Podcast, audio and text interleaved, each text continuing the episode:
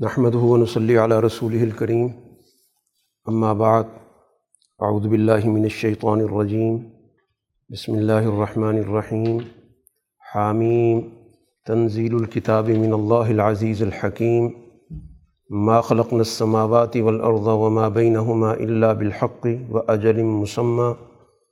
والذین کفروا عما انذروا معرضون. صدق اللہ العظیم آج سورہ احقاف، سورہ محمد اور سورہ فتح کے منتخب مضامین پر بات ہوگی۔ سورہ احقاف مکی صورت ہے اور اس میں رسول اللہ صلی اللہ علیہ وسلم کی اس جد و جہد کا وہ دور سامنے آتا ہے۔ جب رسول اللہ صلی اللہ علیہ وسلم مکہ مکرمہ میں ایک طویل عرصہ گزارتے ہیں اور اس کے بعد مختلف آزمائشوں سے گزرتے ہوئے جن میں شیب ابی طالب میں تین سالہ بائیکاٹ، اس کے بعد سفر طائف، اس طرح کے بڑے بڑے واقعات آپ کی زندگی میں ہو چکے ہیں۔ قرآن حکیم اس صورہ میں بنیادی جس موضوع پر بات کر رہا ہے، اس کا آغاز میں ذکر کر دیا گیا کہ یہ اللہ تعالیٰ کی کتاب اس ذات کی طرف سے نازل ہوئی ہے جو غالب حکمت والی ہے۔ سب سے پہلی بات تو یہ ہے کہ یہ باقاعدہ ایک دستور ہے۔ یہ باقاعدہ ایک کتاب ہے۔ تو کتاب کا مطلب ہوتا ہے ایک منظم فکر رکھنے والا صحیفہ، جس کو آپ دستور کہیں، قانون کہیں۔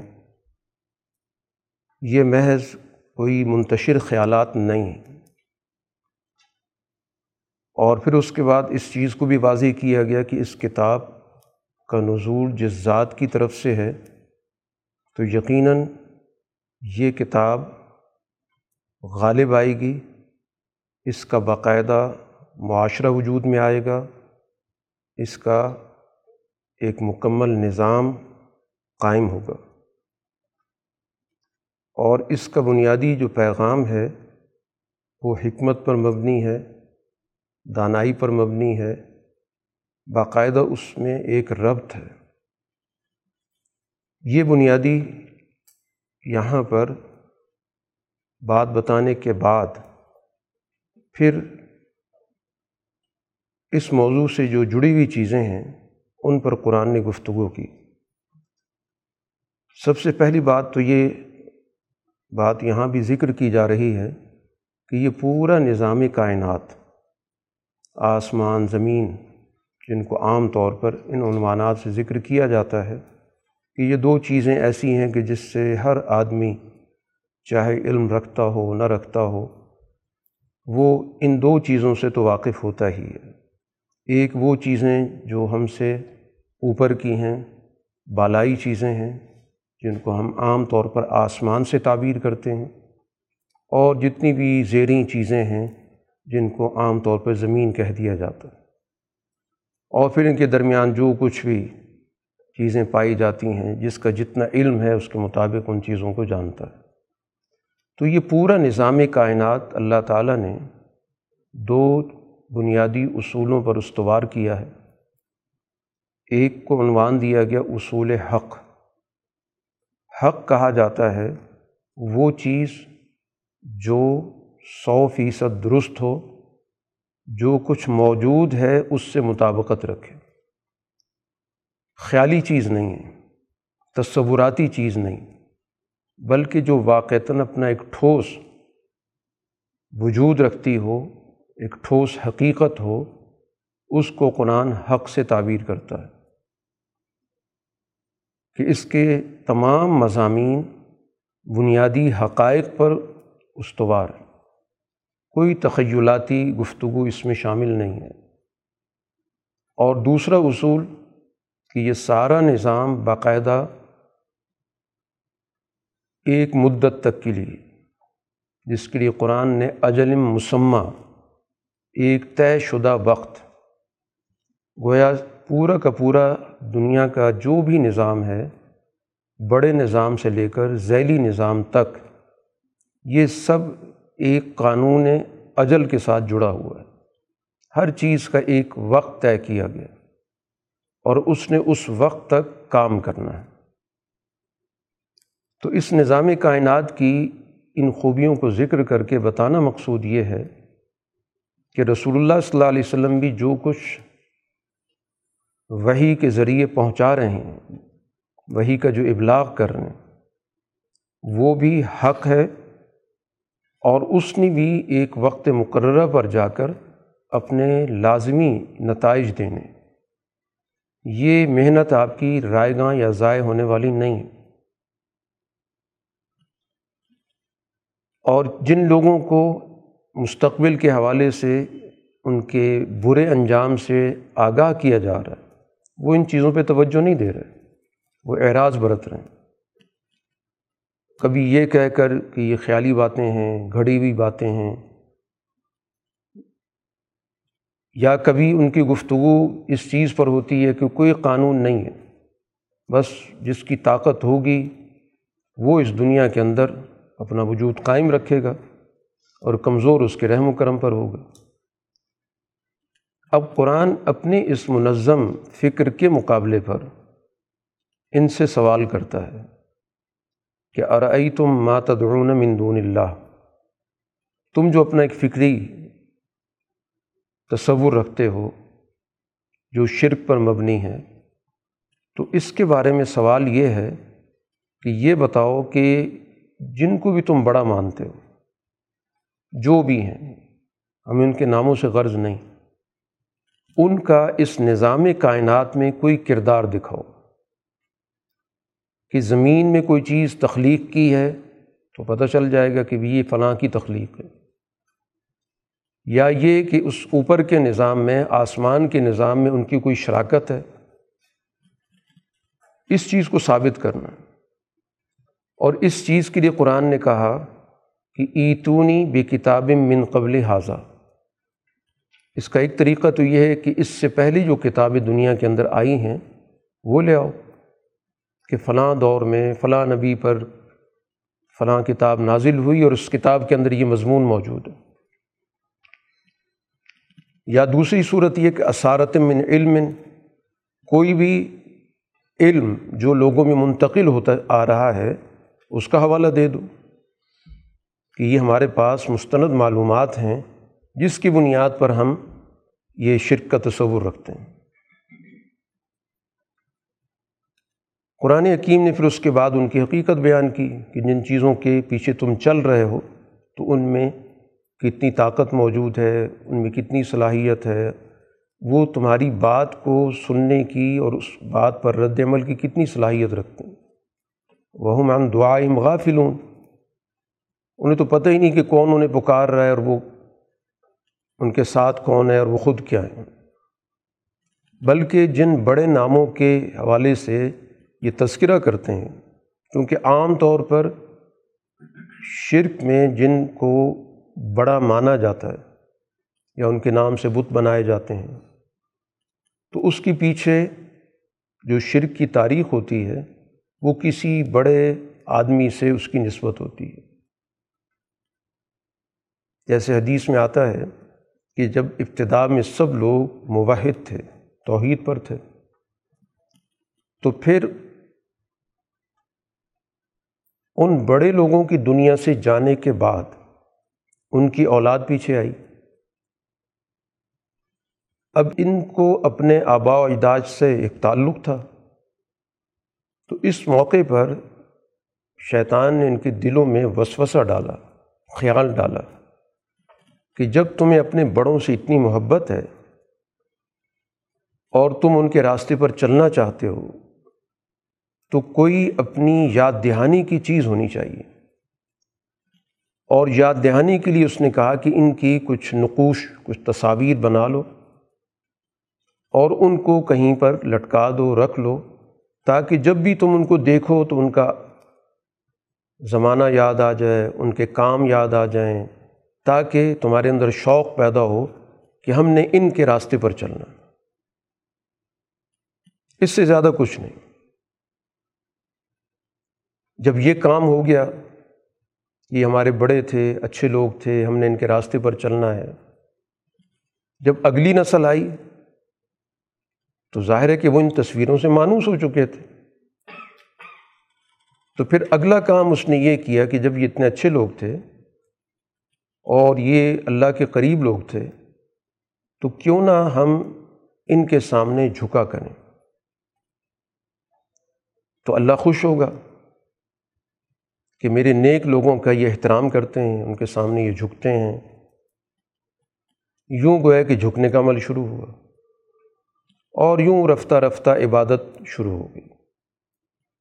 اگلے لوگوں نے باقاعدہ ان کے لیے تصورات گھڑنے شروع کر دیے کہ یہ نظام کائنات میں شریک ہیں، یہ ہمارے معاملات کو درست کرتے ہیں اور پھر اس کے بعد جس کی جی میں جو بھی آیا اپنی اپنی ضرورت، اپنی اپنی خواہشات کے عنوانات سے ایک پورا کا پورا انہوں نے بتوں کا ایک سسٹم بنا لیا۔ تو قرآن حکیم یہاں پر کہہ رہا ہے کہ یہی قیامت کے روز جب سب لوگوں کو اکٹھا کیا جائے گا، تو ظاہر ہے جن کے نام کی پوجا ہوتی رہی، وہ بھی ہوں گے وہاں پر۔ اور ان سے سوال ہوگا کہ یہ تمہاری پوجا کرتے رہے، تو اس پہ وہ مکمل طور پر انکار کر دیں گے وکان و بعبادتہم کافرین۔ کہ ہم قطن ان کے کسی بھی عمل میں شریک نہیں ہیں، ہم بالکل انکار کرتے ہیں۔ یعنی وہ اس شرک کو، اس عبادت کو قبول کرنے سے، اون کرنے سے انکار کر دیں گے۔ ہمارا کوئی تعلق ہی نہیں اس سے۔ تو یہ تو قرآن نے اس کی حقیقت بتائی کہ جتنا بھی انہوں نے بنا رکھا ہے تو اس کی تو بنیاد ہی موجود نہیں، جن کے ناموں سے بنا رکھا ہے، وہ خود اس سے متفق نہیں اور جب ان کو موقع ملے گا تو برات کا اظہار کر دیں گے۔ اسی طرح رسول اللہ صلی اللہ علیہ وسلم کی جو یہ گفتگو ہے، آپ کی وہی ہے، آپ پر اللہ کی کتاب نازل ہو رہی ہے۔ تو قرآن نے اس کے بارے میں بھی ذکر کیا کہ جب کوئی ان کے پاس چیز موجود ہی نہیں ہے کہ جو کوئی ٹھوس بات ہو، کوئی حقیقت کی بات ہو، تو یہ سب باتیں پھر انہوں نے لوگوں کو اس راستے سے ہٹانے کے لیے گھڑی ہیں۔ کسی نے جادو کا نام دے دیا، کسی نے حضور صلی اللہ علیہ وسلم پر الزام لگا دیا کہ یہ آپ کا کوئی بناوٹی کلام ہے۔ ان سب چیزوں کے جواب میں رسول اللہ صلی اللہ علیہ وسلم سے کہا گیا کہ آپ کہہ دیں کہ ما کن تو بد من الرسل، میں کوئی انوکھا رسول نہیں آ گیا۔ کہ آج تک دنیا میں کوئی رسول ہی نہ آیا ہو اور میں پہلی دفعہ کوئی اعلان کر رہا ہوں۔ دنیا کے اندر بے شمار رسول آتے رہیں اور ان رسولوں کا جو بنیادی پیغام ہے، میرا بھی وہی پیغام ہے۔ تو میں کوئی انوکھا تو نہیں ہوں کہ سوالات یا اعتراضات یا اشکالات کیے جا رہے ہیں۔ اور دوسری بات یہ بھی میں بتا دوں کہ مجھے مستقبل کے حوالے سے اس بات کا ابھی علم نہیں کہ تمہارے ساتھ کیا ہونے لگا ہے اور میرے ساتھ کیا ہوگا۔ میں مستقبل کے حوالے سے جتنا مجھے نے اللہ نے علم دے رکھا ہے، میں تو اس علم کا پابند ہوں۔ ان اتبع اللہ مایوحا الہی جتنی وہی اللہ کی آ رہی، میں اس کی پیروی کر رہا ہوں۔ اور میں تم کو خبردار کر رہا ہوں۔ نذیر مبین، کھلے الفاظ میں، واضح الفاظ میں بتا رہا ہوں کہ جس راستے پر تم چل رہے ہو، یہ تباہی کا راستہ ہے۔ اور اس دنیا کے اندر یہ تباہی تم پر آئے گی اور یہ سارا نظام، یہ سارے اقتدار، یہ سارا جو تمہارے پاس معیشت کا سلسلہ، یہ سب تمہارے ہاتھ سے نکل جائے گا۔ رسول اللہ صلی اللہ علیہ وسلم یہ ساری گفتگو مکہ مکرمہ میں کر رہے ہیں۔ تو اس موقع پر قرآن حکیم ذکر کرتا ہے کہ رسول اللہ صلی اللہ علیہ وسلم کی بات کی تائید کرنے والے بنی اسرائیل میں ہی موجود تھے۔ اس وقت بھی بنی اسرائیل کے آدمی نے ان لوگوں کے سامنے باقاعدہ گواہی بھی دی کہ یہ سچے رسول ہیں۔ اور اس شخص نے ایمان کا اعلان بھی کیا۔ لیکن وس تکبر تم تم نے تکبر سے کام لیا۔ کہ جو صاحب علم ہے تو رات کو جانتا ہے، وہ تو آپ ایمان لا رہا ہے۔ اور یہ صرف جہالت کی وجہ سے، تکبر کی وجہ سے، اپنے آپ کو بڑا سمجھنے کی وجہ سے اس بات کو قبول کرنے کے لیے تیار نہیں کہ وہ رسول اللہ صلی اللہ علیہ وسلم کی اطاعت کریں۔ تو قرآن نے اعلان کر دیا، ان اللہ لا دل قوم ظالمی اللہ تعالیٰ ظلم کرنے والوں کی کوئی رہنمائی نہیں کرتا۔ کیونکہ انہوں نے ظلم کو اپنا پیشہ بنا لیا۔ ان کا شعار بن گیا تو ان کو کیا ہدایت دی جائے گی؟ ہاں یہ ظلم کو ترک کریں اور سوچنے سمجھنے کی طرف آئیں، اپنے آپ کو غیر جانبدار بنائیں، تو پھر یقیناً یہ کتاب ہدایت کی کتاب ہے۔ لیکن زبردستی تو کسی کو ہدایت نہیں دی جاتی۔ اب ان کا ایک اور حربہ یہ تھا کہ یہ اہل ایمان سے کہتے تھے کہ اگر یہ کوئی بات اچھی ہے، خیر کی ہوتی تو یہ کمزور لوگ ہم سے آگے نہ نکلتے۔ ماں سبق نائی لئی اسی سے پتہ چلتا ہے کہ یہ خیر نہیں ہے۔ یہ کوئی کام فائدے کا ہوتا، بھلائی کا ہوتا، تو ہم پیش پیش ہوتے۔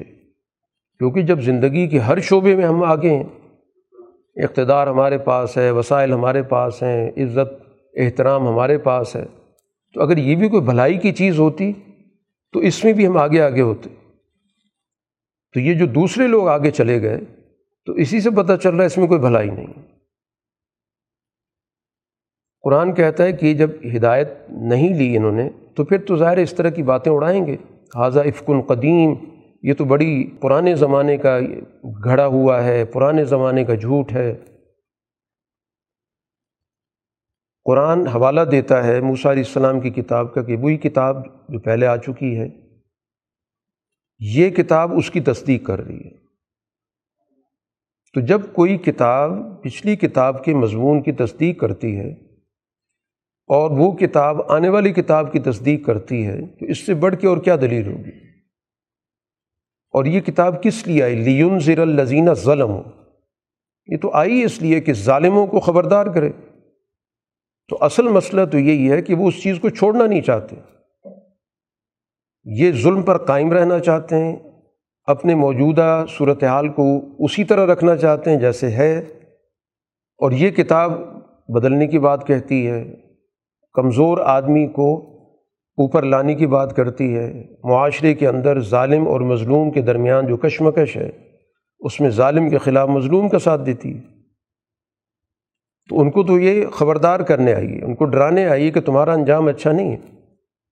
اور جو اس فکر کو قبول کر رہے ہیں، ان کو بتا رہی کہ تمہارا مستقبل ہے، بشارت دیتی ہے۔ اور چنانچہ قرآن نے بشارت کے الفاظ بھی نقل کر دی، ان الزین قالو رب اللہ سم کہ جنہوں نے یہ اعلان کر دیا، یہ فیصلہ کر لیا کہ ہم نے اپنے رب کو صرف ایک ذات تک اللہ تک محدود رکھنا بس ہمارا رب اللہ ہی ہے۔ اور پھر اس فیصلے پر جم گئے۔ تو قرآن نے ان کو بشارت دے رکھی کہ مستقبل میں ان کو کوئی خوف نہیں ہوگا اور نہ ہی کوئی ایسی پریشانی ہوگی کہ اس کے غم میں گھلتے رہیں۔ فلاں خوف علیہم ولا ہم یحزن کوئی خوف، کوئی غم نہیں۔ قرآن نے یہاں ایک نمونے کی مثال دی ہے کہ قرآن کیا چاہتا ہے معاشرتی طور پر۔ کس طرح کا معاشرہ چاہتا ہے؟ یہ تو اس وقت یہ پروپیگنڈا کر رہے ہیں کہ رسول اللہ صلی اللہ علیہ وسلم نے آ کر معاشرے کے اندر خاندانوں میں لڑائی پیدا کر دی۔ جبکہ قرآن کا پیغام یہ ہے کہ خاندانوں کے نظام کو صحیح خطوط پہ استوار کرو۔ وبسین الانسان والد احسانہ اس نے تو خود کہا ہے کہ والدین کے ساتھ اس نے سلوک کرو۔ اور صرف اسی تک محدود نہیں بلکہ باقاعدہ قرآن نے اس کو تفصیلی گفتگو کی ہے کہ اس کی والدہ اس کو اپنے رحم میں رکھتی ہے، ظاہر بڑے دباؤ کے اندر، مشکل صورت حال میں، پھر اس کو جنتی ہے بڑی مشکل صورت حال میں کہ اس احسان کو منوانے کے لیے قرآن نے اس ساری صورت حال کو بھی بیان کر دی۔ اور پھر اس کے بعد یہ سارا جو پورا پیریڈ ہے تیس مہینے کا کہ اس کا ماں کے پیٹ میں رہنا، پھر اس سے نکل کر ماں کا دودھ پینا، تو دودھ چھڑوانے تک کی ٹوٹل وہ مدت تیس مہینے بتا دی گئی کہ اس تیس مہینے میں وہ بچہ مکمل طور پر اپنی والدہ پر مکمل انحصار کرتا۔ اب اس کے بعد جب وہ بڑا ہوتا ہے، تو اگر اس کی ایک صحیح تربیت ہوتی ہے، اس کی صحیح رہنمائی ہوتی ہے، تو پھر وہ بڑا ہو کر اللہ سے دعا کرتا ہے کہ رب اوزعنی ان اشکر نعمت کلتی انعمت علیہ، کہ اللہ مجھے توفیق دے کہ میں اس احسان کا شکر ادا کروں جو مجھ پر ہوا ہے، میرے والدین پر ہوا ہے۔ اور مجھے اس بات کی توفیق دے کہ میں وہ کام کروں جس سے تیری رضا حاصل ہو۔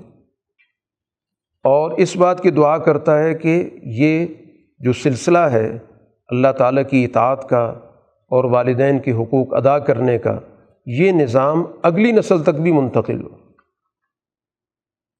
تو قرآن تو یہ معاشرہ پیدا کرنا چاہتا ہے کہ جہاں پر افراد حقوق کی پہچان پیدا کریں۔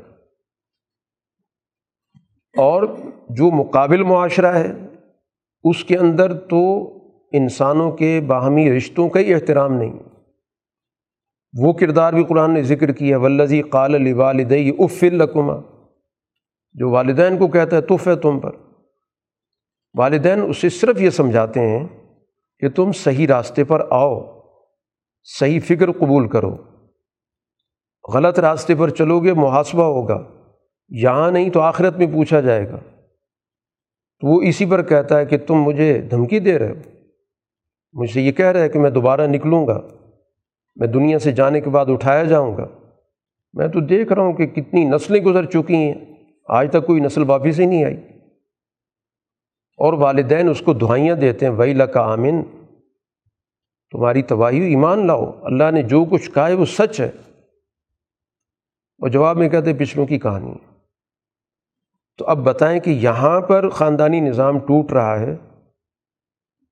یا وہ تعلیم جس کا پہلے ذکر ہوا تو قرآن تو اس خاندانی نظام کو باقاعدہ شعوری بنیادوں پر استوار کرتا ہے اور سب کے دلوں میں، ذہنوں میں ایک دوسرے کے حقوق کا شعور دیتا ہے۔ اور جو مشرق فکر ہے، مخالف فکر ہے، وہاں پر تو والدین کا نہ کوئی احترام پایا جاتا ہے، نہ ان کی طرف سے کی گئی بات پہ کوئی سوچ و بچار نظر آتا ہے۔ وہ تو بالکل ہی دوسری سمت پہ جاتا ہوا نظام نظر آتا ہے۔ قرآن حکیم نے یہاں پر بطور حوالے کے قوم عاد کا ذکر کیا کیونکہ اس سورہ کا جو عنوان ہے، احقاف ہے۔ تو احقاف وہ جگہ تھی جہاں پر قوم عاد پائی جاتی تھی۔ کہ ان کو حضرت حود علیہ السلام نے بڑی تفصیل کے ساتھ وہ مضمون سمجھایا جس کو قرآن کئی جگہوں پہ ذکر کر چکا ہے۔ اور ان کا بھی اسی طرح کا اعتراض تھا جس طرح یہ لوگ جو مکہ کے لوگ ہیں، رسول اللہ صلی اللہ علیہ وسلم پہ اعتراض کر رہے ہیں کہ آپ بھی گھڑی ہوئی باتیں کر رہے ہیں۔ اس پر حود علیہ السلام کا جواب یہ تھا کہ سچائی کا جو حقیقی علم ہے وہ تو اللہ کے پاس ہے کہ میں صحیح کہہ رہا ہوں یا جھوٹ کہہ رہا ہوں۔ میں تم کو جو کچھ مجھے کہا گیا، مجھے بتایا گیا، میں وہ پہنچا رہا ہوں۔ بلا کنی اراکم قومن تجہل ہوں میں یہ سمجھتا ہوں کہ تم لوگ بے شعور ہو۔ تو گویا اس قوم کے الفاظ کا ذکر کر کے رسول اللہ صلی اللہ علیہ وسلم کی زبان سے جب یہ واقعہ ان تک بیان ہو رہا ہے تو اس کا مطلب ان کو سنانا ہے کہ تمہارا طرز عمل اس سے بالکل مختلف نہیں ہے۔ اس لیے نتیجہ بھی مختلف نہیں ہوگا۔ جیسے ان پر تباہی آئی تو اسی طرح کی تباہی تم پر بھی آئے گی۔ اور جب ان پہ تباہی آئی تو پھر سننے کی، دیکھنے کی صلاحیتیں کام نہیں آئیں۔ جن کو پہلے کام میں لانا چاہیے تھا کہ بات پہ غور کریں، چیزوں کو دیکھیں، مشاہدہ کریں، اس پر سوچ و بچار کریں۔ کسی چیز میں انہیں توجہ نہیں دی۔ تو یہ صلاحیتیں انہوں نے ضائع کر دیں۔ اور اللہ کی طرف سے وہ قوم کہ جو سردار تھے، جو بھی حضرت حود کے مقابلے پر تباہ کر دیے گئے۔ اور پھر قرآن کہتا ہے، کوئی ایک واقعے کی تو بات نہیں ہے۔ ظاہر تمہارے سفر ہوتے ہیں، گرد و پیش میں۔ تو تمہیں بہت ساری بستیاں تباہ حال نظر آئیں گی۔ ان کے کھنڈرات نظر آئیں گے، آثار قدیمہ موجود ہیں۔ تو یہ ساری تاریخ، یہ سارا جغرافیہ تمہارے سامنے موجود ہے۔ اسی پر غور کر لو کہ ان قوموں کے ساتھ کیا ہوا۔ ان کا کیا طرز عمل تھا، کیا طریقۂ کار تھا، اور تمہارا طرز عمل ان سے کتنا ملتا جلتا ہے یا کتنا مختلف ہے۔ اس کے بعد قرآن حکیم نے ایک خصوصی واقعہ ذکر کیا۔ رسول اللہ صلی اللہ علیہ وسلم جب طائف سے واپس آئے، آپ کا سفر شروع ہوا۔ تو ظاہر ہے کہ اس وقت کی جو کیفیت تھی، ظاہر اس کا کوئی بھی اندازہ نہیں کر سکتا۔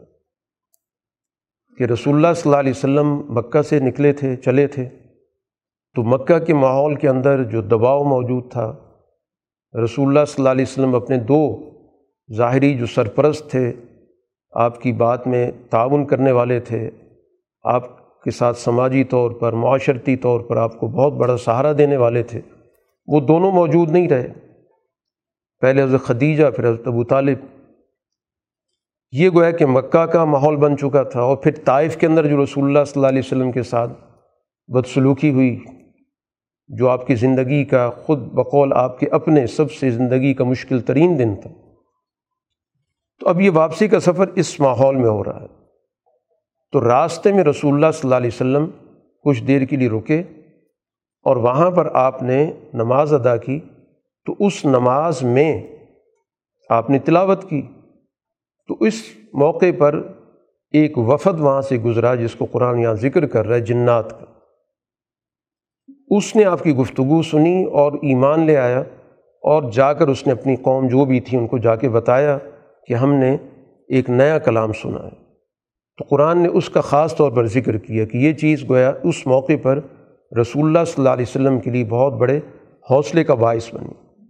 کہ آپ کو وہی کے ذریعے بتایا گیا کہ جب آپ وہاں سے چلے ہیں تو اس کے بعد نفرم من الجن، بہت سارے جنات کا ایک گروہ آیا یستمعون القرآن۔ قرآن کو اس نے بڑے غور سے سنا۔ اور جب وہاں پہنچے تو ایک دوسرے کو خاموش بھی کراتے رہے کہ اس بات کو سنو۔ اور جب ساری بات سن لی تو پھر اس کے بعد وہ اپنی قوم میں واپس گئے منظرین بن کے۔ یعنی اس مشن کو جو رسول اللہ صلی اللہ علیہ وسلم کا مشن ہے، اس کو نہ صرف قبول کیا بلکہ اس کو پھیلانے کی ذمہ داری لے کر وہ واپس گئے۔ اور اس موقع پر ان کے جو کلمات ہیں قرآن نے نقل کیے کہ یا قومنا، اے قوم، ہم ایک ایسی کتاب سن کر آئے ہیں جو موسا علیہ السلاۃ والسلام کے بعد اتری ہے۔ اور وہ پچھلی کتاب کی تصدیق بھی کرتی ہے۔ اور وہ سچے راستے کی اور حق کی طرف رہنمائی بھی کرتی ہے۔ قوم، ہماری بات مانو۔ عجیب و دائی اللہ۔ اب یہ اللہ کا دائی آ گیا، اس کی بات مانو۔ تو اس کے نتیجے میں جو بھی تمہاری کمزوریاں ہیں، کوتاہیاں ہیں، اللہ تعالیٰ معاف کرے گا۔ وہ جرکم من عذاب علیم اور دردناک عذاب سے تمہاری حفاظت کرے گا۔ اور اگر اس کی بات نہیں مانو گے تو پھر تمہیں اللہ سے بچانے والا کوئی نہیں، کوئی تمہارا مددگار نہیں ہوگا۔ تو یہ گویا کہ قرآن نے ذکر کیا کہ رسول اللہ صلی اللہ علیہ وسلم کی گویا جو بیست ہے، وہ جو عالمگیر بنیادوں پر ہے، تو اس دائرے کے اندر جیسے انسان بھی آتے ہیں، تو انسانوں کے ساتھ ساتھ جنات بھی موجود ہیں۔ تو قرآن میں کئی جگہوں پر اس کا ذکر ہے، جیسے آگے سورج جن بھی آ رہی ہے۔ اور احادیث میں بھی کچھ واقعات موجود ہیں قرآن حکیم رسول اللہ صلی اللہ علیہ وسلم سے اب آخری بات کہتا ہے فصبر کما صبر العظم من الرسل جس طرح بڑے بڑے رسولوں نے صبر سے کام لیا، ثابت قدمی سے کام لیا، آپ بھی اسی طرح اس راستے پر چلیں۔ اور ان کے بارے میں جلدی نہ کریں۔ اللہ تعالیٰ کا جیسے شروع میں ذکر ہوا کہ ایک قانون ہوتا ہے، اجل مسمہ تو نتائج تو اس کے مطابق نکلتے ہیں۔ تو فی الحال آپ اپنے اس مشن پر، اس دین پر، اس فکر پر جمے رہیں، ثابت قدم رہیں۔ جب وہ دن دیکھ لیں گے، جب وہ دن آ جائے گا، جس دن ان کا فیصلہ ہوگا، تو لم یل بسو اللہ ساعتم من نہار۔ پھر زیادہ سے زیادہ دن کی ایک گھڑی یہ رہ سکتے ہیں، اس کے بعد کچھ بھی نہیں ہوگا۔ سب ختم ہو جائے گا۔ بلاغ یہ بات پہنچا دیں۔ اور یہ بھی بتا دیں کہ فعلیلق القوم الفاسقون۔ جو بھی نافرمان ہیں، جو بھی فطرت کے قوانین کو توڑنے والے ہیں، ان کی ہلاکت یقینی ہے۔ تو اس طرح گویا رسول اللہ صلی اللہ علیہ وسلم کو اس موقع پر اللہ تعالیٰ کی طرف سے حوصلہ دیا گیا، تسلی دی گئی کہ جلد ہی وہ وقت آئے گا اور وہ ظاہر ہے کہ چند منٹوں میں، چند لمحوں میں فیصلہ ہو جائے گا۔ جیسے بدر کی جنگ ہوئی اور اس جنگ کے اندر ظاہر ہے کہ چند ساتوں کے اندر ہی معاملہ ان کے ہاتھ سے نکل گیا اور تاریخ نے ایک بہت بڑی کروٹ لے لی۔ سورہ محمد صلی اللہ علیہ وسلم کا آغاز ہے الزین کفر وصدو عن سبیل اللہ اضل اعمالحم والذین آمن و عامل الصالحات و آمن بما نزل علی محمد وہ الحق من ربهم، کفر عنہم سیئاتہم و اسلح بالحم یہ سورہ مدنی صورت کہلاتی ہے، مدینہ منورہ میں نازل ہوئی۔ اور اس سورہ کا دوسرا عنوان ہے سورہ قتال۔ اس سورہ میں باقاعدہ رسول اللہ صلی اللہ علیہ وسلم کو اور آپ پر ایمان لانے والی جماعت کو مستقبل کے حوالے سے بتایا جا رہا ہے کہ اب وہ راست اقدام جو انہوں نے اٹھانا ہے اب اس کا وقت آ چکا ہے۔ اب تک اللہ تعالیٰ کی طرف سے اس بات کے لیے روکا جا رہا تھا کہ اس وقت اپنے جذبات پر قابو رکھیں، صبر سے کام لیں، انتظار کریں۔ اب ظاہر ہے کہ حجت پوری ہو رہی ہے۔ اور جب حجت پوری ہو جاتی ہے تو پھر ظاہر اقدام کا وقت آ جاتا۔ قرآن حکیم نے سب سے پہلے تو ان دونوں گروہوں کا تعارف کرایا کہ ان دونوں کی نوعیت کیا ہے، ان دونوں کا کردار کیا ہے۔ سب سے پہلے الزین کفر و صدو عن سبیل اللہ، جنہوں نے کفر کا ارتکاب کیا اور اللہ کے راستے سے روکا۔ یہ جرم قرآن متعین کر رہا ہے کہ ان کا جرم کیا ہے۔ دو چیزیں قرآن نے یہاں پر ذکر کی۔ ایک جرم ہے کفر کرنا۔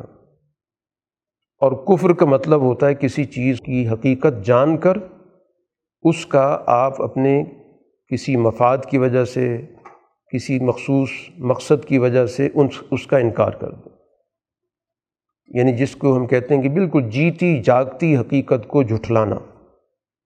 ایک تو ان کا جرم یہ ہے۔ لیکن محض اس جرم کی وجہ سے دنیا میں ان کے خلاف کوئی اقدام نہیں ہوگا۔ صدو عن سبیل اللہ، جو دوسرا جرم ہے کہ انہوں نے اللہ کے راستے سے لوگوں کو روکا۔ اور اس روکنے کے لیے انہوں نے کوئی بھی حد جو دنیا میں ہو سکتی تھی، اس کو پار کرنے میں کسی موقع پر کوئی ہچکچاہٹ نہیں کی، ہر حد پار کیے مار پیٹ کے، پروپیگنڈا کر کے، کردار کشی کر کے، حتیٰ کی شہید کر کے، جو بھی شکل بن سکتی تھی، ہر طریقے سے انہوں نے اللہ کے راستے سے روکا ہے۔ یہ وہ چیز ہے جس کی وجہ سے ان کے خلاف اس دنیا کے اندر اقدام ضروری ہو گیا۔ جہاں تک کفر کا معاملہ ہے، تو اس بنیاد پر اللہ تعالیٰ نے ان کو سزا دینی اس دنیا کے اندر اس کردار کے بنیاد پر ان کی سزا کا تعین ہو رہا ہے، جس کا تعلق سوسائٹی میں معاشرے کے اندر بد امنی پیدا کرنا، معاشرے میں انتشار پیدا کرنا، لوگوں کے حقوق پامال کرنا، کوئی سچائی کی طرف آئے تو اس پر تشدد کرنا یہ جو معاملات ہیں، اس بنیاد پر قرآن نے فیصلہ دی اضلاع اعمال ہوں کہ ان کا کفر اور ان کا اللہ کے راستے سے روکنا، یہی در حقیقت ان کے تمام اعمال کو۔ اگر کوئی ان کو کوئی اچھا عمل ہو بھی، تو ان کے تمام اعمال اس کی وجہ سے ضائع ہو گئے۔ کوئی ذاتی، کوئی چھوٹی موٹی نیکی ہو بھی صحیح یہ دو بڑے اتنے جرم ہیں کہ ان کے سارے اعمال ضائع ہو گئے۔ اور ان کی کوئی بھی حکمت عملی جو ان نے بنا رکھی ہے، ان کی کوئی حکمت عملی کام نہیں آئے گی، سب ضائع ہو گئی اس کو قرآن تعبیر کر رہا ہے، اضل اعمال ہوں کہ ان کے سارے اعمال اکارت گئے، بیکار گئے، ضائع ہو گئے۔ جو بھی ان کی سوچ تھی، جو بھی ان کی پلاننگ تھی، جو کچھ یہ چاہ رہے تھے کہ ہم مسلمانوں کو اس طرح زیر کر لیں گے اس طرح دباؤ ڈال کر ان کو رسول اللہ صلی اللہ علیہ وسلم سے کاٹ لیں گے یا رسول اللہ صلی اللہ علیہ وسلم کو ہم معاشرے کے اندر جینے نہیں دیں گے، جو بھی ان کی پلاننگ تھی۔ قرآن نے اعلان کر دیا کہ اضل اعمال ہو یہ سارے ضائع ہو گئے۔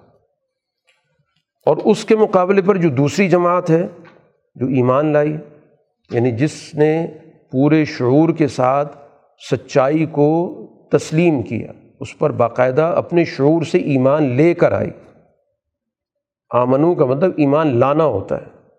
کسی کا خود بخود کسی چیز کو جان لینا نہیں ہوتا۔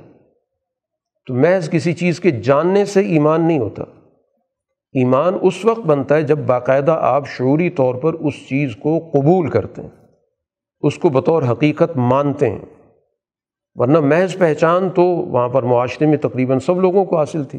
جس کو قرآن بھی ذکر کرتا ہے کہ اس طرح جانتے ہیں جیسے اپنی اولاد کو جانتے ہیں۔ تو محض جاننے سے نتائج نہیں نکلتے۔ جب تک اس چیز کو اپنے ذہن سے، اپنے فکر سے، اپنے فیصلے سے قبول نہیں کریں گے۔ تو یہ ایمان لائے۔ اب اس ایمان کے جو جو بھی تقاضے بنتے ہیں، اس ایمان سے ہم آہنگ۔ جو بھی کام ہے، اس کو قرآن عمل صالح کہتا ہے کہ وہ عمل جو ایمان سے ہم آہنگ ہے۔ صالح کا مطلب یہی ہوتا ہے کہ وہ اس چیز کے ساتھ بالکل مطابقت رکھتا ہے۔ جیسا ایمان تقاضا کرتا ہے، ویسے ہی اس کا عمل۔ تو چاہے اس کا تعلق عبادت کے شعبے سے ہو، اس کا تعلق معیشت، معاشرت، اخلاق، جس سے بھی ہو، تو ایمان سے ہم آہنگ عمل انہوں نے اختیار کیے۔ اور پھر اس کے بعد رسول اللہ صلی اللہ علیہ وسلم پر جو بھی احکام نازل ہو رہے ہیں، اس کو انہوں نے ذہنی طور پر، فکری طور پر، شعوری طور پر، قلبی طور پر قبول کر لیے ایمان لے آئے۔ کہ جو کچھ اللہ کے رسول پہ نازل ہو رہا ہے یا مزید نازل ہوگا، ہم اس پر ایمان رکھتے ہیں۔ وہ الحق و مر رب اور جو اللہ کے رسول پر نازل ہو رہا ہے، وہ اللہ کی طرف سے بالکل سو فیصد حق ہے۔ اس میں کسی قسم کی کوئی آمیزش نہیں ہے، کسی قسم کی اس میں ملاوٹ نہیں ہے۔ تو اس جماعت کے لیے قرآن نے کہا، کفر عنہم سیاتہم واصلہ بالہم۔ اب انسانی زندگی کے اندر کچھ کمزوریاں بھی ہوتی ہیں، جس کو ہم کہتے ہیں بشری تقاضے، بشری کمزوریاں۔ تو اللہ تعالیٰ ان سے درگزر کرے گا کہ اگر ان کا نظریہ درست ہے، اس کے مطابق انہوں نے اپنے آپ کو درست طریقے کی طرف لانا قبول کر لیا، اس کو اختیار کر لیا، تو اب انسانی زندگی کے اندر جو چھوٹے موٹے مسائل پیدا ہو جاتے ہیں، کمزوریاں ہوتی ہیں، تو ان کو قرآن کہتا ہے کہ کفر عنہم صحیح آتی ہیں ہم ان تمام کو ان سے ہٹا دیں گے۔ وہ اسلحہ بالحم اور ان کے حالات کو مزید سنوار دیں گے۔ کہ آنے والے دور کے اندر جو بھی کچھ تقاضے بنیں گے، ان کو مزید اس میں رہنمائی کریں گے، جو ان کی کمزوری ہے اس کو ہم دور کریں گے، ان کے حالات کو مزید سنوار دیں گے۔ اب فرق کیا ہے کہ وہ باطل کے پیروکار ہیں اور یہ حق کے پیروکار ہیں؟ تو باطل اس چیز کو کہا جاتا ہے جس کی کوئی بنیاد نہ ہو۔ بے بنیاد چیز، جو محض اس کا ایک تصور لوگوں کے ذہنوں میں قائم کر دیا گیا، ایک بہت بڑا لوگوں کے ذہنوں میں خوف پیدا کر دیا گیا، یا لوگوں کے ذہنوں میں ایک بہت بڑا مفاد کا ایک پیمانہ وضع کر کے ان کے ذہنوں پر رکھ دیا گیا۔ یعنی اس کی بنیاد کچھ نہیں ہوتی، اس کو کہتے ہیں باطل۔ اور اس کے مقابلے پر حق اس کو کہتے ہیں جس کی باقاعدہ بنیادیں ہوتی ہیں، جڑیں ہوتی ہیں، جو حقیقت سے ہم آہنگ ہوتا ہے۔ تو ایک طرف باطل کے پیروکار ہیں، ایک طرف حق کے پیروکار ہیں۔ اس کے بعد قرآن یہ بتاتا ہے کہ جب یہ مقابلہ ہوگا، کہ جب تمہارا مقابلہ ہو اس جماعت کے ساتھ، اس باطل پرس جماعت، تو پھر وہاں پر تمہیں کسی بھی طور پر رو رعایت نہیں کرنی۔ فضر بر رقاب کیونکہ ان کی پچھلی چودہ سالہ، پندرہ سالہ تاریخ سامنے ہے کہ ان لوگوں کے جرائم کی بہت بڑی فہرست ہے۔ انہوں نے معاشرے کے اندر لوگوں کے حقوق پامال کیے، لوگوں کے خون سے کھیلے، ان کے مال پر قبضے کیے، لوگوں کو ان نے ڈرایا، دھمکایا، ان کی معاشرتی زندگی تباہ کر دی، ان کے خاندان توڑ دیے۔ جو بھی معاشرے کے اندر مظالم ہو سکتے تھے، وہ انہوں نے کیے ہوئے۔ تو اب تو ان کی گردنوں پر ضرب لگے گی۔ اب تو اور کوئی راستہ نہیں۔ ہے اور جب ان کو آپ پوری طرح زیر کر لیں، سرنڈر کر لیں، ان کی طاقت توڑ دیں، تو پھر اس کے بعد جو میدان میں بچ جاتے ہیں، ان کو پکڑ کے باندھ دیں، گرفتار کر لیں۔ پھر بعد میں ان کا فیصلہ کریں بیٹھ کے کب کیا کرنا ہے ان کا۔ تو دو راستے قرآن نے بتائے کہ اگر یہ سمجھتے ہو کہ اگر ان لوگوں کے ساتھ حسن سلوک کریں، تو یہ مستقبل کے اندر ہمیں فائدہ دے سکتے ہیں یا ہمارے اس طرز عمل سے متاثر ہو کر یہ ہماری فکر کو قبول کر سکتے ہیں، ہمارے دین کو قبول کر سکتے ہیں، یا دنیاوی حوالے سے ہمارے لیے کوئی معاون ثابت ہو سکتے ہیں۔ تو پھر ایسی صورت میں ان پہ ایک احسان کر کے ان کو رہا بھی کر سکتے ہو۔ اب یہ تو اس وقت کے حالات کے مطابق گویا سوچنا ہوگا کہ مستقبل میں کیا طریقۂ کار اختیار کیا جائے۔ اور ایک صورت یہ بھی ہو سکتی ہے کہ کوئی باقاعدہ اس موقع پر کسی چیز کے بدلے میں ان کی رہائی کا فیصلہ ہو۔ کوئی باقاعدہ معاوضہ لیا جائے کہ اس وقت مسلمانوں کے مالی حالات اچھے نہیں ہیں، معاشی تنگ دستی موجود ہے۔ تو پھر باقاعدہ ان کے خاندانوں کو کہہ دیا جائے کہ رہائی ہو سکتی ہے، لیکن اس کے بدلے میں ان کو یہ تاوان دینا ہوگا۔ یا بسا اوقات ایسا ہوتا ہے کہ مسلمانوں کی بھی کچھ لوگ گرفتار ہو جاتے ہیں، تو پھر قیدیوں کے تبادلے کی صورت میں یہ چیز نکل آتی ہے۔ تو مستقبل کے حوالے سے تمہارے پاس یہ راستے موجود ہیں۔ اور بسا اوقات ایسا بھی ہوتا ہے کہ اس چیز کو خطرناک سمجھا جاتا ہے کہ فی الحال اگر ان لوگوں کو واپس کیا گیا یا رہا کر دیا گیا، چاہے معاوضے کے بدلے میں ہو، تو دشمن کی طاقت مضبوط ہو سکتی ہے۔ کیونکہ یہ تو جنگجو لوگ ہیں نا، میدان میں آئے تھے یہ۔ تو اب یہ دوبارہ جب جائیں گے تو ہو سکتا ہے کہ یہ دوبارہ اس فوج کا حصہ بنے۔ تو اس چیز پہ بھی نظر رکھنی ہوگی۔ اسی وجہ سے پھر ان کو مستقل جنگی قیدی بناؤ۔ یہ تمہارے پاس رہیں گے۔ اور جب یہ مستقل جنگی قیدی ہوں گے تو اب دو صورتیں دنیا کے اندر ہوتی ہیں۔ جب جنگی قیدی بنائے جاتے ہیں، ایک تو طریقہ یہ ہوتا ہے کہ ان کے لیے کوئی علیحدہ کیمپ بنائے جاتے ہیں، جو آج تک دنیا کے اندر دستور پایا جاتا ہے کہ ایک بہت بڑا ایریا لے کر اور اس کو باقاعدہ جیل بنا کر اس میں ان لوگوں کو رکھا جاتا ہے۔ ایک طریقۂ کار یہ ہوتا ہے۔ اب اس طریقۂ کار کو آج تک دنیا نے جب اس طریقۂ کار پر عمل کیا تو اس کے نتائج بھی دنیا کے سامنے موجود ہیں۔ کہ یہ افراد ذہنی طور پر معمول کی زندگی سے نکل جاتے ہیں۔ کیونکہ وہ جس دباؤ میں وہاں پر رہتے ہیں، ظاہر دشمن کے پاس ہیں۔ ایک قید خانے کے اندر موجود ہیں اور ہر طرف وہی افراد موجود ہیں جو قید ہو کر آئے، شکست خوردہ ہیں، گرفتار ہوئے تھے۔ تو اب ایسے ماحول کے اندر بہت ساری اخلاقی خرابیاں پیدا ہوتی ہیں۔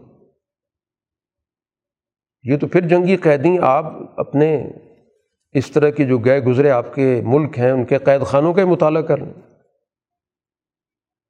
کہ آپ کے ملکی جیل خانوں کے اندر جو لوگ قید ہوتے ہیں اور ایک عرصہ وہاں رہتے ہیں، تو ان کے اندر کتنی اخلاقی برائیاں پیدا ہو جاتی ہیں۔ ان کے اخلاق ویسے بگڑ گئے، اس کے علاوہ بہت سارے ان کے جسمانی مسائل پیدا ہو جاتے ہیں، صحت کے مسائل پیدا ہو جاتے ہیں۔ بہت ساری وہ جسمانی برائیوں میں مبتلا ہو جاتے ہیں۔ تو گویا الگ تھلگ قید خانے میں رکھنا آج تک اس سے کوئی انسان بنے نہیں ہے، بگڑے ضرور ہیں۔ تو ایک طریقہ تو یہ تھا کہ اس وقت یہ کہہ دیا جاتا کہ کوئی بہت بڑی جگہ بناؤ، جیل بناؤ اور ان میں ان کو سب کو بند کر دو۔ اس کے مقابلے پر اسلام نے جو طریقۂ کار اختیار کیا، کہ کسی ایک جگہ پر بند کرنے کی بجائے ان کو مختلف خاندانوں میں بند کیا جائے۔ کہ ہر خاندان کو ایک قیدی دے دیا جائے۔ اب یہ خاندان گویا اس کا نگران بھی ہوگا۔ اس کی ضروریاتی زندگی کا بھی کفیل بنے گا۔ تو اس طریقۂ کار سے ایک تو اسٹیٹ پر، ریاست پر کوئی بوجھ نہیں پڑتا۔ کہ ریاست علیحدہ وسائل متعین کرے ان قیدیوں پر خرچ کرنے کے لیے۔ یہ گویا کہ ہر خاندان میں وہ ایک بطور فیملی ممبر شامل کر دیا گیا۔ کیونکہ رسول اللہ صلی اللہ علیہ وسلم نے کہا کہ گھر میں جو کچھ پکتا ہے وہی کھلانا ہے اس کو۔ جو خود جس سطح کا تم کپڑا لباس پہنتے ہو اس کو پہنانا ہے۔ اور کوئی بہت بوجھل کام اس کو نہیں بتانا۔ جو کام یہ کر سکتا ہے وہ ٹھیک ہے، کرواؤ اس سے۔ اور اگر کوئی مشکل کام اس کے ذمے ڈالو تو پھر ہاتھ بھی بٹانا ہے اس کا۔ اب گویا یہ خاندان میں اس کے حقوق محفوظ کر دیے گئے اور ساتھ ساتھ پھر اس کی تعلیم و تربیت بھی شروع ہو گئی۔ کیونکہ جب وہ خاندان میں رہے گا تو ظاہر وہاں پر سیکھے گا بھی، تو تعلیم و تربیت بھی اس کی ہوگی اور اس طرح گویا ایک نیا انسان پیدا ہوگا۔ صرف اس چیز کے ساتھ کہ اس کے اس وقت اختیارات کوئی نہیں ہوں گے۔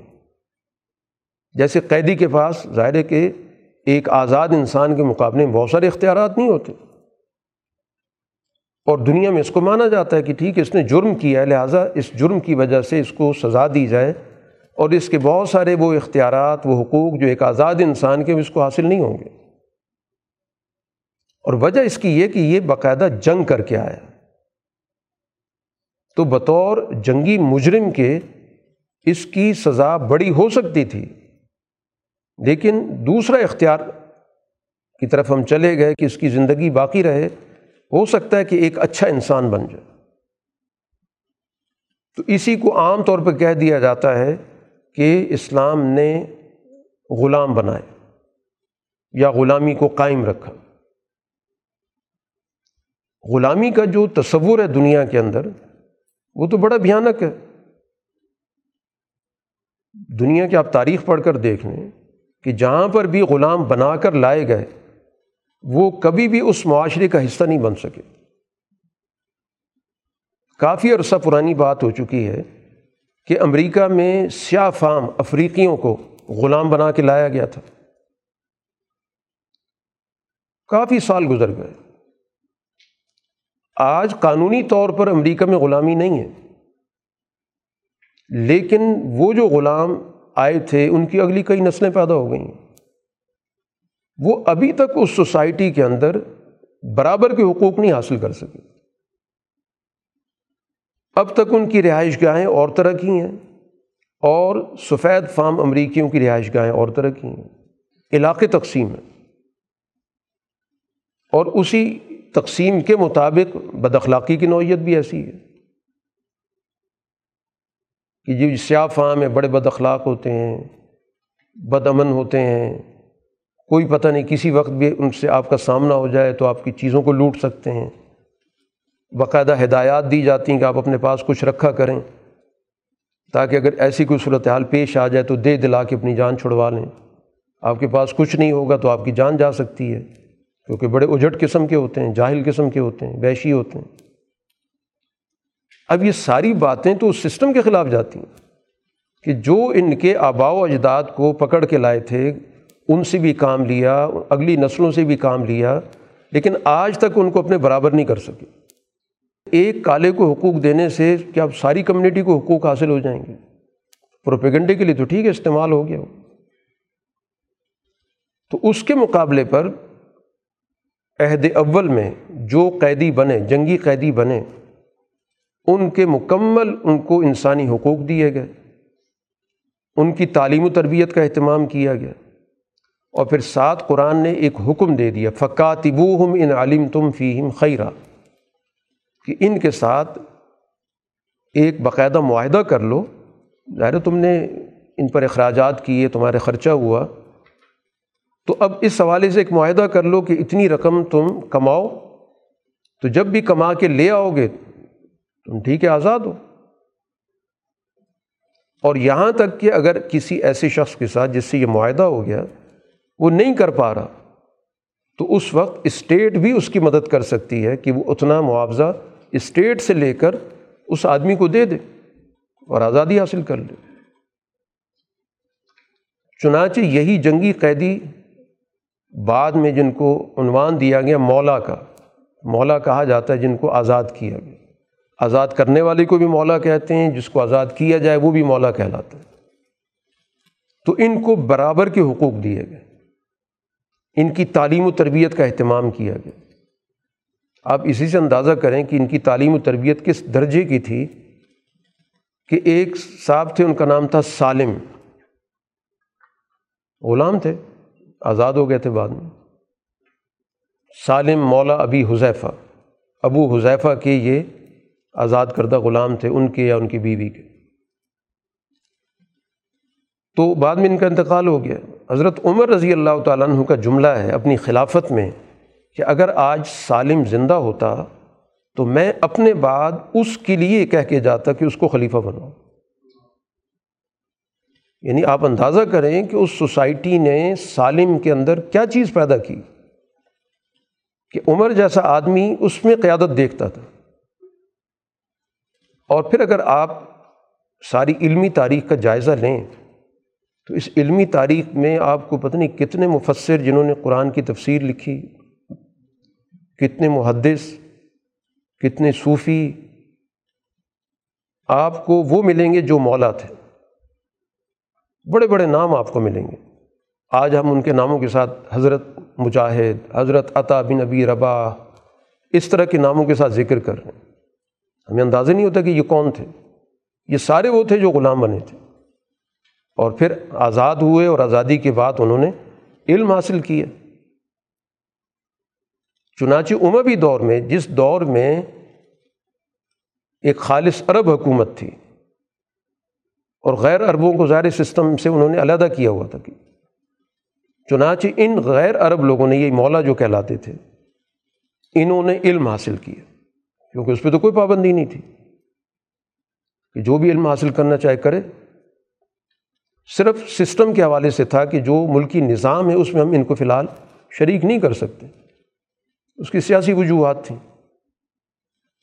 تو ایک وقت ایسا آ گیا کہ خلیفہ وقت امام ظہری سے پوچھتا ہے۔ امام ظہری عرب نسل کے تھے۔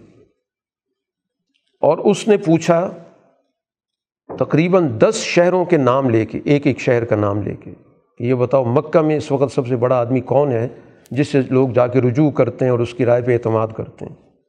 مدینہ میں کون ہے؟ بصرہ میں کون ہے؟ شام میں کون ہے؟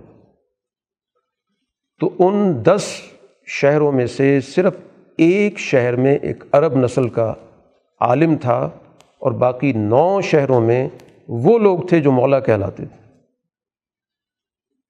اور جب اس نے یہ جواب سنا خلیفہ نے تو ظاہر اس کے تو طوطے اڑ گئے کہ یہ کیا؟ حکومت ہماری ہے، نظام ہمارے ہاتھ میں ہے، تو یہ اتنے آگے کیسے چلے گئے؟ تو امام ظہری نے کہا کہ تم لوگ حکومت کرتے ہو، میدان میں جاتے ہو، تمہاری یہ مصروفیات ہیں، ان کی تو اور کوئی مصروفیت نہیں، انہوں نے علم حاصل کیا۔ اور علم کے معراج پر پہنچ گئے۔ آج لوگ ان پہ اعتماد کرتے ہیں، ان کی رائے پر کے مطابق اپنی زندگی بسر کرتے ہیں۔ تو یہ وہ لوگ ہیں جن کو غلام کہا جاتا ہے۔ تو بتانے کا مقصد یہ ہے کہ اسلام نے جو جنگی قیدی کا یا غلام کا اس دور کے اندر یہ تصور قائم رکھا، تو پھر اس کو اتنا امپروو کر دیا کہ صورت حال بالکل مختلف ہو گئی۔ اب ظاہر اس وقت کے حالات میں اس بات کی گنجائش نہیں تھی کہ مکمل اس کو ختم کر دیا جاتا۔ کیونکہ دنیا کے نظام میں بہت ساری چیزیں آپ کو دیکھنی ہوتی ہیں۔ آپ یک طرفہ فیصلے نہیں کر سکتے۔ دشمن سے آپ کا مقابلہ ہوتا ہے، ان کی جنگی حکمت عملی کو دیکھنا ہوتا ہے۔ تو ان کی حکمت عملی کے مطابق آپ کو جنگی حکمت عملی بنانی ہوتی ہے۔ تو آپ کوئی ایسی حکمت عملی نہیں بنا سکتے جس کے نتیجے میں آپ کو کل نقصان ہو۔ تو اس وجہ سے یہ تو اس دور کے اندر قیدی پکڑے جاتے تھے اور مستقل غلام بنتے تھے۔ تو اس وجہ سے اس میں یک طرفہ فیصلہ کرنے سے تو نقصان ہی ہوتا۔ یہ دوبارہ واپس چلے جاتے، دشمن کی طاقت بنتے، دوبارہ لڑائی میں آ جاتے، تو ساری محنت تو ضائع ہو گئی۔ تو اس کا پھر طریقہ یہی تھا کہ ٹھیک ہے، جو اس وقت ضابطہ دنیا کے اندر چل رہا ہے، اس ضابطے کو ہی ہم اپنا لیتے ہیں، لیکن اس کے اندر اتنی بڑی تبدیلی لے آئیں گے کہ جس کے نتیجے میں وہ سب کے سب اس معاشرے کا حصہ بن گئے۔ چند ایک لوگ ہوں گے جو بھاگے ہوں گے۔ اور ایسا نہیں کہ ہر غلام پہ کوئی دو دو فوجی کھڑے کیے ہوئے تھے کہ یہ بھاگنے نہ پائے۔ گھریلو کام کرتا تھا، آتا جاتا تھا، اس کو بسا اوقات تجارت کا کام بھی دے دیا جاتا تھا کہ کاروبار اس کے حوالے ہو جاتا تھا، اس پہ اعتماد کیا جاتا تھا۔ تو یہ چیز بتاتی ہے کہ اسلام کے اندر جو غلامی کے حوالے سے تصور پایا جاتا ہے، اس کو صحیح طور پر سمجھنے کی ضرورت ہے۔ بہر القرآن حکیم یہاں پر اہل ایمان کو بتا رہا ہے کہ ظاہر جب جنگ ہوتی ہے تو اس میں اہل ایمان کا بھی نقصان ہوتا ہے۔ بلزی نقطل فی صبی اللہ فلیں یوز اللہ اعمال ہوں تو پھر اللہ تعالیٰ ان کے اعمال کو ضائع نہیں کرے گا۔ ان نے ایک محنت کی ہے جد و جہد کی ہے تو وہ یقیناً نتیجہ خیز ہوگی۔ سیاح دیم و یوسل بال ہوں اللہ تعالیٰ مزید اگلے دور کے لیے ان کو رہنمائی دے گا۔ اور جو بھی کوئی کمی بیشی ہے ان کے اس کمی بیشی کو دور کرے گا، ان کے حالات کو سنوارے گا اور بالآخر ان کو جنت میں داخل کرے گا۔ عرف حالہم، جس جنت کا اس نے تعارف کرا رکھا ہے کہ وہ جنت کیا ہے۔ اہل ایمان سے کہا جا رہا ہے، ان تنصر اللہ ینصر کم یوسبت اقدام کم تم اللہ کی دین کی مدد کرو گے اللہ کی مدد کرو گے تو اللہ تعالیٰ تمہیں ثابت قدمی دے گا اور تمہاری مدد کرے گا۔ جو مقابلے پر ہیں، ان کے لیے قرآن نے کہا تاصلّم واض اللہ اعمال ہوں ان کے لیے تباہی ہے اور ان کے اعمال سارے کے سارے ضائع ہوں گے۔ اب قرآن جو بات کر رہا ہے، تو اس میں تاریخی حوالوں کو بھی ساتھ ساتھ لے کے چلتا ہے۔ کہ یہ لوگ ذرا تاریخ کا مطالعہ کرنے کوئی نئی بات نہیں کی جا رہی۔ پچھلے دور کے اندر اللہ تعالیٰ کا جو نظام رہا ہے، تباہی کا، وہ قدرت کے نظام کے حوالے سے رہا ہے۔ آفتیں آتی رہیں، آسمانی، زمینی۔ اب اللہ تعالیٰ کا جو نظام ہے، وہ دوسری شکل میں چلا گیا۔ وہ یہ کہ اس دنیا کے اندر ایک اجتماعیت قائم ہو اور پھر اس اجتماعیت کے ذریعے ان کو سزا دلوائی جائے۔ تو یہ طریقۂ کار کا فرق تو ہو گیا، لیکن بنیادی نتیجہ تو وہی ہے، ان کی تباہی ہے۔ دمر اللہ علیہم، اللہ تعالیٰ نے ان کو تباہ کیا۔ اور جو بھی ولیل کافرین امثال ہوا، یہ اسی طرح کا ہی ان کا انجام ہوگا جو بھی مقابلے پر آئیں گے۔ پھر قرآن حکیم نے ایک اور چیز مکہ والوں کو سنائی کہ ان کو بتا دیں کہ جس بستی سے آپ کو انہوں نے نکالا ہے، اس بستی سے کہیں بڑی طاقتور بستیاں، اجتماعات، معاشرے، حکومتیں، ریاستیں رہی ہیں اور وہ بھی تباہ ہوئی ہیں۔ ان کا کوئی مددگار نہیں تھا۔ تو اس لیے اس گمنڈ میں نہ رہیں کہ آج ہمارے پاس طاقت موجود ہے۔ ان سے زیادہ طاقتوروں کو دنیا کے اندر تباہ کیا گیا۔ اور دنیا کے اندر کھنڈر بتا رہے ہیں کہ ان کے پاس رہن سہن کے اعتبار سے وسائل موجود تھے، طاقتور لوگ موجود تھے۔ ان کا تو اس کے مقابلے میں کوئی وہ حیثیت بھی نہیں بنتی۔ اب یہاں قرآن دونوں کا موازنہ کرتا ہے کہ یہ دونوں کے اندر بنیادی طور پر فکری طور پر کیا فرق ہے۔ افامن کان اعلیٰ بینت مر ربی ہی کمن زین سو و عملی و تب احوا یہ جو ایک جماعت ہے، وہ بینہ پر ہے۔ بینہ کہتے ہیں بالکل واضح دلیل۔ وہ دلیل جو عقل، فطرت بالکل تاریخ کے واقعات، حقائق سے مطابقت رکھتی بالکل روز روشن جس کو کہا جاتا ہے۔ یعنی جیسے ایک آدمی کو، دیکھنے والے آدمی کو جب دن آ جائے تو اس میں کسی قسم کا اسے اشکال نہیں ہوتا، یا اس پہ کسی سے سوال جواب نہیں کرتا، یا کسی کے دلائل سن کر فیصلہ نہیں کرتا، کیونکہ وہ چیز بالکل واضح ہوتی ہے۔ تو یہ جو دین ہے، یہ اس لحاظ سے بالکل واضح ہے کہ یہ انسانی عقل، انسانی فطرت کے تقاضوں کو مکمل طور پر پیش نظر رکھ کر رہنمائی دیتا ہے۔ اور جو دوسرے لوگ ہیں، ان کی نوعیت کیا ہے؟ زجین علیہ سو عمل ہی کہ جو برے اعمال ہیں وہ ان کی نظروں میں بڑے اچھے ہو گئے حقیقت کچھ ہے یعنی حقیقت برائی کی ہے، حقیقت ظلم کی ہے، حقیقت جہالت کی ہے، حقیقت لوٹ مار کی ہے۔ اور مزین بنا دیا گیا کہ بہت علم ہے، بڑا امن ہے، بڑی ترقی ہے۔ تو اسی کو قرآن نے کہا کہ اصل مسئلہ ان کا یہ ہے کہ جو بد کرداری ہے سوسائٹی کے اندر انہوں نے ظلم قائم کیا ہوا ہے، استحصال کیا ہوا ہے، وسائل پہ قبضہ کیا ہوا ہے، جھوٹ بولتے ہیں۔ یہ سب چیزیں مزین ہو گئی ہیں۔ آج دنیا کے اندر یہی چیزیں صنعت بن گئی۔ اب جھوٹ دنیا کی بہت بڑی صنعت ہے۔ جس میں پتہ نہیں کتنے لوگوں نے اربوں کھربوں پیسے لگا رکھے کہ جھوٹ کو فروغ دیا جائے۔ اس کو خوشنما بنا کر پیش کیا جائے۔ تو دنیا کے اندر ایک بہت بڑی صنعت کھڑی ہے، جس میں بہت بڑی تعداد لوگوں کی کام کرتی ہے۔ تو مزین ہو گیا کہ آج وہ جھوٹ گویا کہ میڈیا کے عنوان سے بڑا ہی اس کے اندر کشش پیدا کر دی۔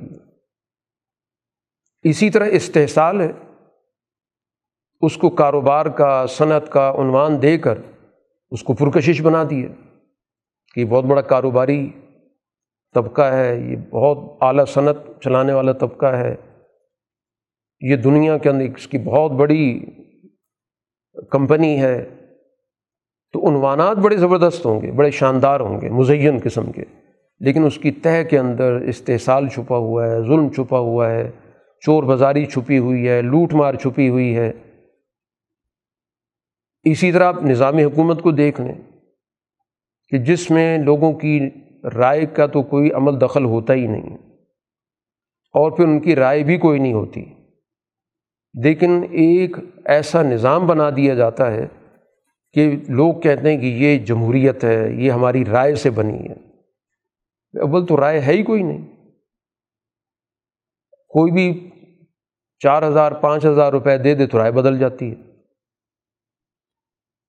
یہ سڑک بنا دو، ووٹ دے دیں گے، رائے ہماری یہ بن گئی۔ رائے تو کچھ بھی نہیں ہے۔ اور جو رائے دینے والی بھی ہیں، وہ یہ اس بنیاد پہ رائے دیں گے کہ ہم نے کیا حاصل کرنا ہے۔ ہم سے کس چیز کا وعدہ ہو رہا ہے۔ تو اس بنیاد پر جب حکومت بنتی ہے تو ٹائٹل ہوتا ہے جمہوریت۔ رائے کی آزادی استعمال ہوئی، ووٹ ہوا اور ایک حکومت بنا دی۔ بڑے مزین انداز سے۔ اب اگر اس پہ گفتگو کی جائے تو کہا جاتا ہے جمہوریت کی مخالفت ہو رہی ہے، لوگوں کی رائے کی مخالفت ہو رہی ہے۔ لوگوں کی رائے تو ہے ہی نہیں۔ کس سے پوچھ کی بنی ہے؟ کس نے بنائی ہے؟ اور پھر رائے کسی کو ملتی ہے؟ بنتا کوئی اور ہے؟ تو یہ تو ساری وہ چیزیں جو باشور آدمی ان چیزوں کو جانتا ہے۔ تو زین سو عملی و تباء احوا اور پیروی کس چیز کی؟ خواہشات کی۔ ایک بڑا طبقہ ہے، وہ اس کا حوث، حرص کا بڑا نظام ہے۔ اور جتنے بھی نیچے چلے جائیں، سب خواہش کے پیچھے جاتے ہیں۔ ایک عام آدمی بھی ظاہر ہے، کوئی رائے دے گا تو کہے گا، چلیں اتنے پیسے دے دو، میں رائے دے دیتا ہوں۔ میری خواہش چھوٹی سی ہے۔ مجھے ملازمت دلوا دو میرے اولاد کو۔ میری سڑک ٹھیک کرا دو۔ یہی خواہشات ہیں۔ اس کی بنیاد پر ہم بڑے سے بڑا فیصلہ کر لیتے ہیں۔ تو یہ تو چھوٹے افراد کی بات ہے، اصل تو ہے کہ اوپر کا جو آپ کا نظام ہے، وہ خواہش پرستوں کے پاس۔ وہ پوری دنیا کے اندر خواہشات کا انہیں ایک نظام پیدا کیا اور وہ خواہش لوگوں کے اندر ابھارتے ہیں اور پھر ان خواہشات کو کیش کراتے ہیں۔ سارا نظام اسی بنیاد پہ چلتا ہے۔ ضروریات کی بنیاد پہ کوئی صنعت نہیں بنتی آپ کی۔ صرف خواہشات کی بنیاد پر ان چیزوں میں سرمایہ خرچ ہوتا ہے، کیا جاتا ہے۔ جن کا سوسائٹی کو کوئی فائدہ نہیں، غیر پیداواری اخراجات، جن کا معاشرے کو کوئی فائدہ نہیں ہوتا۔ قرآن حکیم یہاں پر اس چیز کو بھی بیان کر رہا ہے کہ مدینہ منورہ کے اندر ظاہر ہے کہ تین طرح کی گروہ پائے جاتے تھے۔ ایک وہ تھے جو منکر تھے، جیسے یہودی وغیرہ تھے۔ ایک وہ بھی تھے کہ جنہوں نے لبادہ اوڑھ لیا تھا کہ ہم اسلام کو مانتے ہیں، قبول کرتے ہیں۔ یہ دوغلے قسم کے لوگ جن کو قرآن منافق کہتا ہے۔ قرآن کہتا ہے ومن ہم میستم علیہ کچھ ایسے بھی ہیں کہ لگتا ہے کہ بڑے غور سے بات سن رہے ہیں۔ مجلس میں بیٹھے ہوتے ہیں، لیکن توجہ کوئی نہیں ہوتی۔ حتیٰ کہ جب وہاں سے نکلتے ہیں، اب پتہ تو ہے نہیں کہ ہوا کیا تھا، بات کیا ہوئی۔ تو کالو للزین اوت العلم ماضا کالا عنفا؟ تو جو اہل علم ہیں ان سے پوچھتے ہیں، ابھی آپ حضور نے کیا کہا تھا؟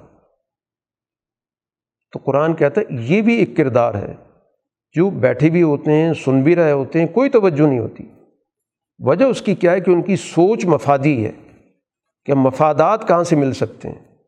اب اس وقت چونکہ مسلمان معاشرے کے اندر موجود ہیں، تو اس وقت ان کو نظام چلانے کی پوری طاقت حاصل ہے۔ تو وہ سمجھتے ہیں کہ مفادات ہماری شاید یہاں سے پورے ہو جائیں۔ ان کو ہدایت سے کوئی تعلق نہیں کہ کیا رہنمائی دی جا رہی ہے، کیا ہدایت ہے، کیا ہمیں اپنے اخلاق درست کرنے چاہیے۔ ان چیزوں سے کوئی غرض نہیں ہے۔ قرآن کہتا ہے یہ وہ لوگ ہیں جن کے دلوں پہ پھر اللہ نے مور لگا دی کہ جب انہوں نے خود اپنے دلوں کو بند کر لیا، اپنی سوچوں پر تالے لگا لیے، تو پھر ظاہر جو جیسا کرتا ہے ویسے ہی بھرتا ہے، نتیجہ تو نکلے گا۔ پھر اللہ تعالیٰ نے ان کے دلوں پر مور لگا دی اور ظاہر یہ اپنی خواہشات کے پیچھے چلے جا رہے ہیں۔ لیکن جو ہدایت یافتہ ہیں زیادہ ہم ہدن و آتا ہم تقوا ہوں ان کا دن بدن ان کی ہدایت میں اضافہ ہو رہا ہے، ان کے شعور میں اضافہ ہو رہا ہے، ان کے علم میں اضافہ ہو رہا ہے، ان کے یقین میں اضافہ ہو رہا ہے۔ وہ آتا ہم تقوا ہوں اور پھر اللہ تعالیٰ ان کو عطا کرتا ہے ایسی صلاحیت کہ جس کے ذریعے وہ حق اور باطل کی پہچان پیدا کر لیتے ہیں، سچ اور جھوٹ کو پہچان لیتے ہیں۔ یعنی وہ بات کی تہ تک پہنچ جاتے ہیں۔ تو تقوی وہ صلاحیت ہے، وہ وجدان ہے جس کے ذریعے پتہ چل جاتا ہے کہ یہ آدمی کیا کہہ رہا ہے۔ گویا اللہ تعالیٰ ان کے اتنے شعور میں اضافہ کر دیتا ہے کہ ان کو یہ اندر کے جو لوگ ہیں، ان کی پہچان بھی مل جاتی کہ یہ آدمی کیا کر رہا ہے، کیا اس کا طریقہ کار ہے۔ اس یہ قابل اعتماد ہے کہ نہیں؟ قرآن آپ کو اور آپ کے ذریعے سب کو مخاطب کر کے کہہ رہا ہے کہ آپ اپنا مشن یکسوئی کے ساتھ جاری رکھیں۔ فعالم انّ لا الہ الا اللہ۔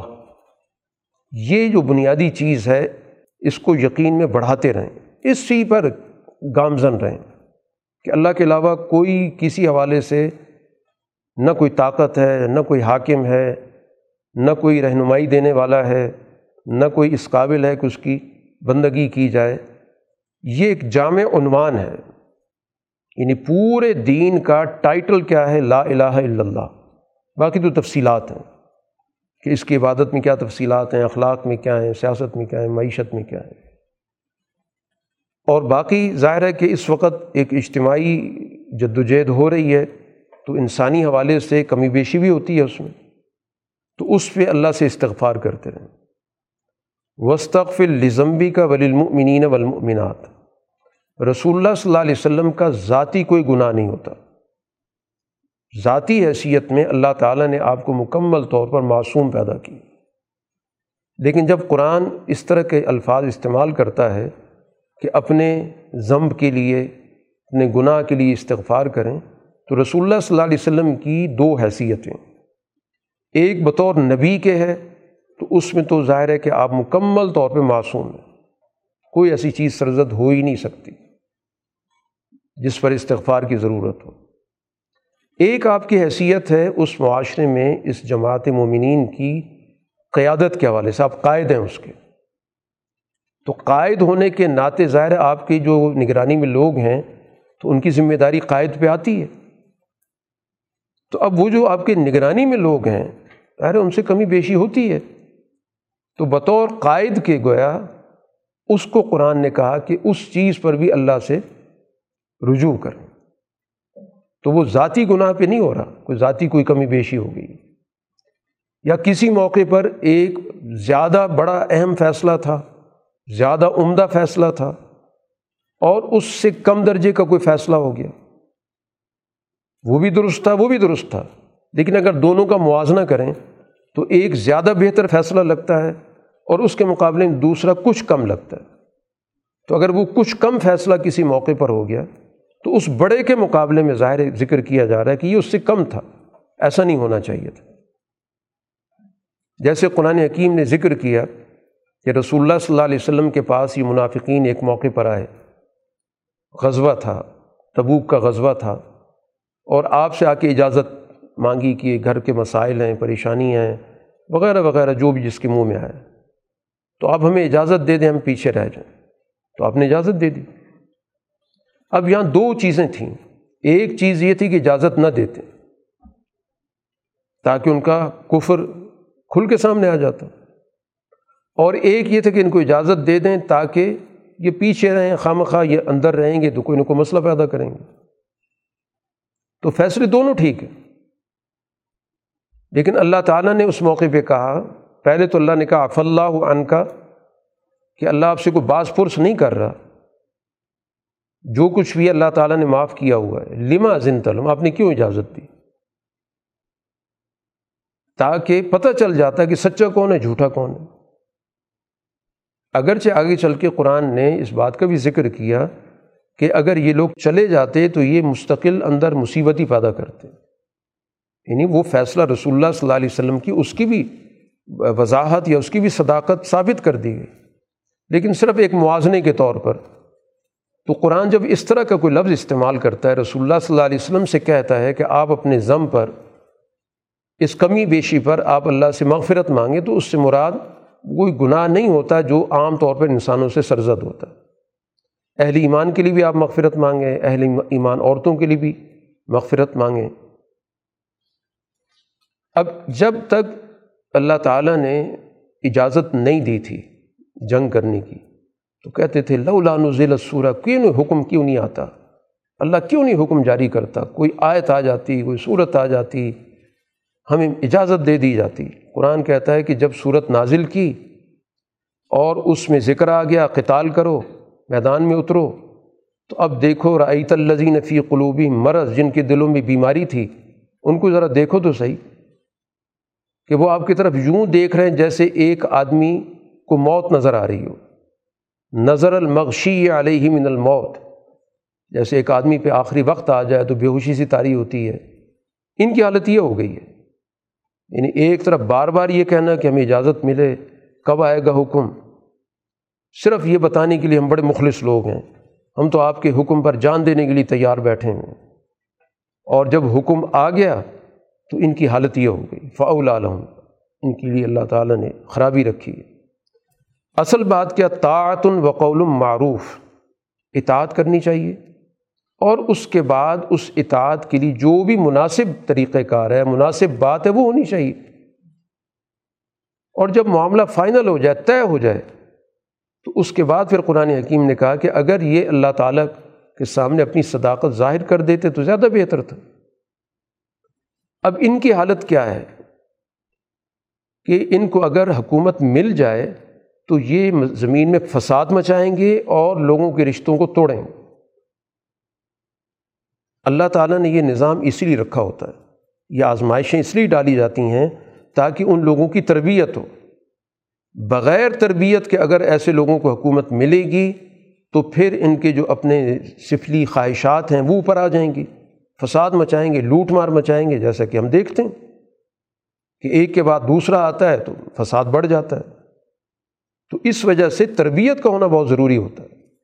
اس لیے رسول اللہ صلی اللہ علیہ وسلم کی نگرانی میں یہ چودہ پندرہ سال تربیت ہوئی تو پھر جا کر چیزیں واضح ہوئیں نکھریں ان کے اندر اخلاق پیدا ہوئے۔ وہ اپنے ذاتی معاملات سے بالا تر ہو گئے۔ ذاتی انتقام سے بھی بالا تر ہو گئے، ذاتی خواہشات سے، ذاتی لالچ سے بھی اوپر چلے گئے۔ تو اس لیے قرآن کہہ رہا ہے کہ یہ ہونا ضروری ہوتا ہے۔ کہ جنگ کا حکم دیا گیا تو پتہ چل گیا کہ سچا کون ہے، جھوٹا کون ہے۔ اگر ویسی یہ لوگ حکومت آ جاتی ویسے ان کو موقع مل جاتا، تو انہیں تو فساد مچانا تھا۔ اب اصل وجہ کیا ہے کہ ان کے اندر قرآن پہ غور و فکر نہیں۔ رہنمائی نہیں لینا چاہتے۔ افلاۃ برون القرآن ام اعلیٰ قلوب اقفال ہوا یہ قرآن پہ غور نہیں کرتے یعنی یا ان کے دلوں پہ تالے لگے ہوئے۔ تو اصل وجہ یہ کہ انہیں اپنے دلوں کو بند کر رکھا، تالے لگا رکھے۔ جس کی وجہ سے صرف مفاد کے لیے سوچتے ہیں، ہر چیز میں مفاد تلاش کرتے ہیں۔ کوئی بھی بات ماننی ہو تو مفاد کے تحت ماننی ہے، کوئی بات نہیں ماننی تو اسی وجہ سے کہ مفاد خطرے میں پڑتا ہے۔ قرآن حکیم یہاں پر بڑی تفصیل کے ساتھ ان رویوں کا ذکر کر رہا ہے۔ یہ بھی آپ کو قرآن کہہ رہا ہے کہ ولو نشا العرینہ کا ہم فلاعرف تو ہم بسیما ہوں اگر ہم چاہیں تو ہم آپ کو دکھا بھی سکتے ہیں، ان کے چہروں سے پتہ چل جائے۔ اور پھر آپ ان کی گفتگو سے ہی پتہ کر سکتے ہیں۔ بلا تعارفن فی لحن القول۔ بات کا انداز ہی بتا رہا ہوتا ہے کہ یہ کون ہے۔ گفتگو سے ہی پتہ چل رہا ہوتا ہے کہ کس لہجے میں بات کر رہے ہیں، کس پس منظر میں بات کر رہے ہیں۔ کس اگر مگر کے ساتھ بات کر رہے ہیں، کس بہانے کے ساتھ بات کر رہے ہیں، پتہ چل جائے گا، ان کی گفتگو کے طریقے سے ہی پتہ چل جائے گا۔ اہل ایمان کو کہا جا رہا ہے کہ بس اللہ کی اطاعت کریں، اللہ کے رسول کی اطاعت کریں۔ اور جو لوگ اس راستے کو روک رہے ہیں، تو لن یضر اللہ شیہ وہ اللہ کو نقصان ہی پہنچا سکتے تو چاہے وہ خارجی دباؤ ہے کافروں کا اور چاہے یہ اندرونی طور پر اس طرح کے جو عناصر ہیں، ان سے چوکنا رہنے کی ضرورت ہے۔ اس کے بعد قرآن نے ایک بڑی اصولی رہنمائی کی کہ دب کر، شکست کھا کر کبھی بھی صلح کی بات مت کرنا۔ صلح کرنے میں کوئی نقصان نہیں ہے، لیکن اپنے آپ کو مجبور بنا کر اور قسم پرسی کی حالت میں، شکستگی کی حالت میں، دباؤ کی حالت میں یہ درست نہیں۔ فلاں تہین و تدعو السلم۔ کمزور ہو کر صلح کی طرف مت آؤ۔ انتم العلوم تم غالب ہو کہ واللہ معکم اللہ تمہارے ساتھ ہے۔ قرآن نے اس سورہ کا اختتام، ایک بڑی بنیادی بات بھی کیا کہ یہ اللہ کا پیغام اب واضح ہو چکا ہے۔ اب اگر اس پیغام سے منہ مو موڑو گے تو پھر اللہ تعالیٰ کسی اور کو یہ ذمہ داری دے دے گا۔ وہ کسی کا محتاج نہیں ہے۔ وہ ان تطول یس تبدل قومن غی رکھوں تمہارے علاوہ کسی اور کو یہ ذمہ داری دے دے گا۔ اور پھر وہ تم جیسے نہیں ہوں گے۔ وہ اللہ کی بات کو مکمل طور پہ ماننے والے ہوں گے، اس کے لیے قربانی دینے والے ہوں گے۔ تو بہرحال اس صورح کے اندر مکمل طور پر اس پورے منظر کو بیان کر دیا گیا کہ رسول اللہ صلی اللہ علیہ وسلم کے دور میں جب جنگ کا حکم ہوا تو اس کے بعد معاشرے کے اندر کس طرح کی سوچیں تھیں، کس طرح کے رویے تھے اور کس طرح کے گروہ پائے جاتے تھے اور یہ گروہ ظاہر ہر دور کے اندر یہ سوچیں رہیں گی۔ واضح مخالفت کرنے والے، مفادی سوچ رکھنے والے جو اندر بیٹھے ہوں گے، وہ صرف مفادات کے لیے اوڑا ہوا ہوگا ان نے اچھائی کا لبادہ، لیکن صرف مفاد کے لیے ساری ان کی حکمت عملی ہوگی۔ سورہ فتح کا آغاز کیا گیا، انا فتح نہ لک فتح مبینہ مدنی صورت ہے۔ صلح حدیبیہ کے بعد نازل ہوئی۔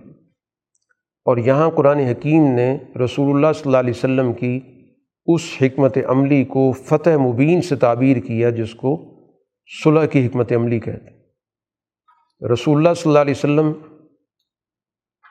مدینہ منورہ میں موجود ہیں۔ اور ایک عرصہ گزر گیا۔ چھ سال گزر گئے مکہ سے دوری کو۔ اب ظاہر ہے کہ سب کے دلوں کے اندر مکہ کی یاد تو موجود تھی۔ وہیں پر سب کی زندگیاں بسر ہوئی تھیں، خاص طور پر جو ہجرت کر کے آئے۔ خود رسول اللہ صلی اللہ علیہ وسلم کو بھی بہت اشتیاق تھا۔ تو اس موقع پر اللہ تعالیٰ کی طرف سے ان کی ایک رہنمائی ہوئی اور وہ ہوئی خواب کی صورت میں۔ اور انبیاء کے جو خواب ہوتے ہیں، ظاہر وہ بھی وہی پر مبنی ہوتے ہیں۔ فرق صرف اتنا ہوتا ہے کہ اس خواب کی تعبیر کی ضرورت ہوتی ہے۔ تو رسول اللہ صلی اللہ علیہ وسلم نے خواب دیکھا، صحابہ کے سامنے آپ نے بیان کیا، جس کا قرآن یہاں ذکر بھی کر رہا ہے کہ طواف کر رہے ہیں آپ۔ بیت اللہ پہنچے ہوئے ہیں اور طواف کر رہے ہیں۔ تو جب آپ نے اس کا تذکرہ کیا صحابہ کے سامنے، تو صحابہ کی تو ظاہر عرصے سے خواہش تھی تو تیاری شروع ہو گئی کہ ہم سب جو ہے اس سال عمرے کے لیے جائیں گے۔ اور رسول اللہ صلی اللہ علیہ وسلم نے اعلان عام بھی کرا دیا کہ ہمارا ارادہ عمرہ کرنے کا جو بھی چلنا چاہے ہمارے ساتھ چلے۔ سب کو دعوت دی گئی۔ تو تقریباً تیرہ سو، چودہ سو لوگ نکلے۔ بہت سارے لوگ پیچھے بھی رہ گئے۔ قرآن ان کا بھی ذکر کرے گا۔ تو اب یہ سفر ہوتا ہے، اس دوران ظاہر ہے کہ مکہ تک خبر بھی پہنچ جاتی ہے کہ مسلمان آ رہے ہیں۔ رسول اللہ صلی اللہ علیہ وسلم کی طرف سے بھی ظاہر ہے کہ جاسوسی کا نظام موجود تھا کہ معلوم کیا جائے کہ ان کا رویہ کیا ہے۔ تو راستے میں آپ کے علم میں آیا کہ قریش نے آپ کو روکنے کا فیصلہ کیا۔ اب مہینہ تھا ذیقادہ کا۔ اور یہ مہینہ ان مہینوں میں شمار ہوتا ہے جن کو حرمت والے مہینے کہا جاتا تو قریش بھی ایک مشکل میں پڑے ہوئے تھے کہ حرمت کے مہینے میں اگر لڑائی ہوگی تو ظاہر ہے کہ بدنامی ہمارے حصے میں آئے گی۔ تو کسی طرح مسلمانوں کو مشتعل کرنا چاہیے تاکہ کل یہ کہا جا سکے کہ ہم نے تو جواب میں حکمت عملی اختیار کی تھی۔ تو رسول اللہ صلی اللہ علیہ وسلم کے علم میں آیا کہ جو راستہ عام طور پہ استعمال ہوتا تھا کہ اس راستے میں خالد بن ولید اپنی ٹولی کے ساتھ روکنے کے لیے موجود ہوں رسول اللہ صلی اللہ علیہ وسلم نے پھر ایک مشکل راستے کا انتخاب کیا، راستہ بدل لیا۔ تو یہاں تک کہ بالکل آپ انیس میل کے فاصلے پر پہنچ گئے، جہاں پر جا کر آپ کی اونٹنی رک گئی۔ اور پھر یہیں پر ظاہر قریش کے لوگ بھی آ گئے۔ رسول اللہ صلی اللہ علیہ وسلم سے کہنے لگے کہ آپ واپس چلے جائیں۔ گفتگو اس دوران مختلف لوگوں کے ذریعے سے ہوتی رہی۔ عروہ بن مسعود، اس طرح کے اور بھی کئی لوگ آئے۔ مختلف قبیلوں کے سردار آئے سمجھانے کے لیے کہ یہ حرمت کا مہینہ ہے، تو اس میں جنگ نہیں ہونی چاہیے۔ حضور صلی اللہ علیہ وسلم نے کہا، ہم تو جنگ کے لیے آئے نہیں، سب احرام کی حالت میں۔ تو احرام تو بذات خود، اس کا جو لباس ہے وہ تو امن کی علامت ہوتی۔ تو ہم تو صرف عمرہ کرنے آئے اور کوئی مقصد نہیں ہے۔ اب اسی چیز کو قریش نے انا کا مسئلہ بنا لیا۔ وہ سارا اسی پہ زور دیتے رہے کہ واپس جائیں۔ اور اس دوران دو مرتبہ کوشش کی گئی رسول اللہ صلی اللہ علیہ وسلم پر حملہ کرنے کی۔ رات کی تاریکی میں رسول اللہ صلی اللہ علیہ وسلم کو اور آپ کے لشکر کو نشانہ بنانے کی مقصد اس کا یہ تھا کہ جوابی کارروائی ہوگی۔ اور جب جوابی کارروائی ہوگی تو پھر ظاہر جنگ کا ماحول بن جائے گا۔ حتیٰ کہ ایک موقع پر اس ٹولی کو گرفتار کر کے حضور صلی اللہ علیہ وسلم کے سامنے پیش کر دیا گیا۔ رسول اللہ صلی اللہ علیہ وسلم نے ان کو رہا کر دیا کہ ہمارا مقصد جنگ کرنا ہے ہی نہیں۔ تو جو بھی ان کی کوشش تھی جنگ کرنے کی وہ تو ناکام ہو گئی۔ چنانچہ پھر رسول اللہ صلی اللہ علیہ وسلم نے خود حضرت عثمان رضی اللہ تعالیٰ عنہ کو بھیجا کہ ان کو جا کر سمجھاؤ کہ ہم بیت اللہ آئے ہیں اور ظاہر بیت اللہ کی جو جگہ ہے یہ کسی کی ملکیت نہیں ہے۔ دنیا بھر سے لوگ یہاں پر آتے ہیں، تو ان کو روکنے کا تو کوئی حق نہیں۔ حضرت عثمان وہاں پر گئے، ان کو سمجھانے کی بھی کوشش کی اور حضرت عثمان اس وقت خود بھی ظاہر احرام کی حالت میں تھے۔ تو انہوں نے کہا کہ خیر سگالی کے طور پہ ہم آپ کو موقع دیتے ہیں، آپ اپنا عمرہ کر لیں۔ حضرت عثمان نے انکار کر دیا کہ یہ تو ممکن نہیں ہے کہ رسول اللہ صلی اللہ علیہ وسلم کی میں قیادت میں ہوں، آپ عمرہ نہ کریں اور میں کر لوں۔ تو کچھ دن وہاں پر ان کا قیام ہوا۔ تو اس قیام کے دوران افواہ پھیلی، رسول اللہ صلی اللہ علیہ وسلم تک پہنچی کہ ان کو شہید کر دیا گیا۔ تو اس موقع پہ رسول اللہ صلی اللہ علیہ وسلم نے صحابہ سے ایک بیت لی تھی جس کو بیت رضوان قرآن نے یہاں پر کہا ہے۔ اور بیت یہ تھی کہ خون عثمان کا بدلہ لیا جائے گا۔ لیکن بعد میں پتہ چلا کہ وہ افواہ تھی۔ اسی دوران حضرت عثمان بھی واپس آ گئے اور سہیل بن امر ایلچی بن کے آیا قریش کی طرف سے اور اس نے گفتگو شروع کی۔ چنانچہ اس گفتگو کے نتیجے میں ایک معاہدہ طے پایا۔ اسی معاہدے کو صلح حدیبیہ کہتے ہیں۔ کہ دس سال کے لیے معاہدہ ہوگا، مسلمان اس سال واپس جائیں گے، اگلے سال تین دن کے لیے آئیں گے، غیر مسلح ہوں گے، اور اس دوران کوئی بھی قبیلہ کسی کے ساتھ مل کر اس معاہدے کا حصہ بن سکتا ہے۔ تو ان دس سالوں میں کوئی جنگ نہیں ہوگی، ایک دوسرے پر کوئی حملہ نہیں کیا جائے گا۔ اور اس دوران اگر کوئی شخص مدینہ سے منحرف ہو کر مکہ پہنچ گیا تو واپس نہیں کیا جائے گا۔ مکہ سے کوئی شخص مسلمان ہو کہ مدینہ گیا تو اسے واپس کر دیا جائے گا۔ یہ چند شرائط تھیں جن پہ یہ صلح ہوئی۔ اور ظاہر دو شرائط پہ خاصا مسلمانوں کو مشکل محسوس ہوئی، دباؤ محسوس ہوا کہ یہ یک طرفہ صلح ہے۔ یہ دو شرطیں تو بالکل ہمارے خلاف ہیں۔ ایک تو یہ کہ واپس چلے جائیں، کیونکہ سب اس اہتمام کے ساتھ آئے تھے کہ ہم نے عمرہ کرنا ہے۔ اور دوسرا، زیادہ یہ بات کہ جو مسلمان ہو کے آئے گا وہ واپس چلا جائے گا۔ اور جو مرتد ہو کے آئے گا، اس کو واپس نہیں کیا جائے گا۔ تو بہر رسول اللہ صلی اللہ علیہ وسلم نے یہ فیصلہ کیا کہ ہم نے ہر صورت میں صلح کرنی۔ تو صلح پہ دستخط ہو گئے۔ ہاں دستخط سے پہلے ایک اور واقعہ ہوا۔ سہیل بن عمر کا بیٹا تھا، وہ جندل، مسلمان ہو چکا تھا، قید میں تھا۔ وہ اس دوران بیڑیوں سمیت پہنچ گئے۔ اور مسلمانوں سے کہا کہ دیکھو، میرے ساتھ ظلم ہو رہا ہے، تم مجھے ساتھ لے کر جاؤ۔ تو ظاہر مسلمانوں پر بھی اس وقت جو کیفیت تھی اس کا ہم اندازہ کر سکتے ہیں۔ رسول اللہ صلی اللہ علیہ وسلم نے بھی سہیل سے کہا کہ ابھی تو معاہدے پہ دستخط نہیں ہوئے۔ تو لہٰذا ابھی معاہدہ فائنل نہیں ہوا، لہٰذا اس کو ہمارے حوالے کر دو۔ تو سہیل اڑ گیا کہ بات طے ہو چکی ہے، لہٰذا اگر یہ واپس ہمیں کیا جائے گا، پھر تو یہ صلح ہوگی، ورنہ یہ صلح نہیں ہوگی۔ تو رسول اللہ صلی اللہ علیہ وسلم ہر صورت میں صلح اس لیے کرنا چاہتے تھے، جیسے اس اس صورح کے اندر بہت ساری چیزیں بھی آ رہی ہیں۔ اس کے فوائد کیا تھے؟ اس کے مقاصد کیا تھے؟ اور یہ بات ثابت کرنی تھی کہ رسول اللہ صلی اللہ علیہ وسلم کوئی جنگجو قسم کے آدمی نہیں کہ جو ہر صورت میں خوریزی چاہتے ہیں۔ اور آپ نے کہا تھا کہ اس بیت اللہ کی حرمت کے لیے جو بھی معاہدہ مانگا جائے گا، میں اس کے لیے تیار ہوں۔ تو گویا یہ پورے اس ماحول کے اندر رسول اللہ صلی اللہ علیہ وسلم کا پیغام چلا گیا کہ قریش سے زیادہ رسول اللہ صلی اللہ علیہ وسلم بیت اللہ کی حرمت کی قربانی دینا جانتے ہیں۔ تو بہرحال یہ صلح ہوئی۔ اس صلح سے واپسی پر یہ سورہ نازل ہوئی ہے۔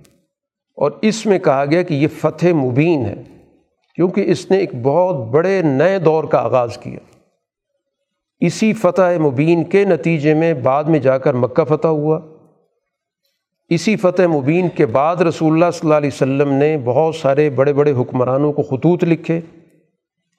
اس کے بعد باقی جو دیگر گروہ تھے سرکش قسم کے، ان کے ساتھ جنگیں ہوئیں، ان سب کو زیر کیا گیا۔ اسی دوران خیبر کی جنگ ہوئی، جو یہودیوں کا سب سے آخری گڑھ تھا، وہ مسلمانوں کے قبضے میں آ گیا۔ تو یہ صلح رسول اللہ صلی اللہ علیہ وسلم کی اتنی بڑی حکمت عملی تھی کہ جس نے پوری جزیرت العرب کی تاریخ بدل دی۔ اسی قرآن نے اس کو فتح مبین سے تعبیر کیا کہ انا فتح نہ لکا فتح مبینہ اور اصل فتح ہوتی بھی ڈپلومیٹک ہوتی ہے کہ جس سے معاشرے کے اندر مستقبل کے حوالے سے بڑے دور رس نتائج پیدا ہوں۔ کیونکہ اگر جنگ ہوتی تو جنگ کے نتیجے میں تو ظاہر خون خرابہ بھی ہوتا اور مستقل دشمنیاں پیدا ہو جاتی۔ تو مکہ کے لوگوں کو اپنے سسٹم کا حصہ بنانا ضروری تھا۔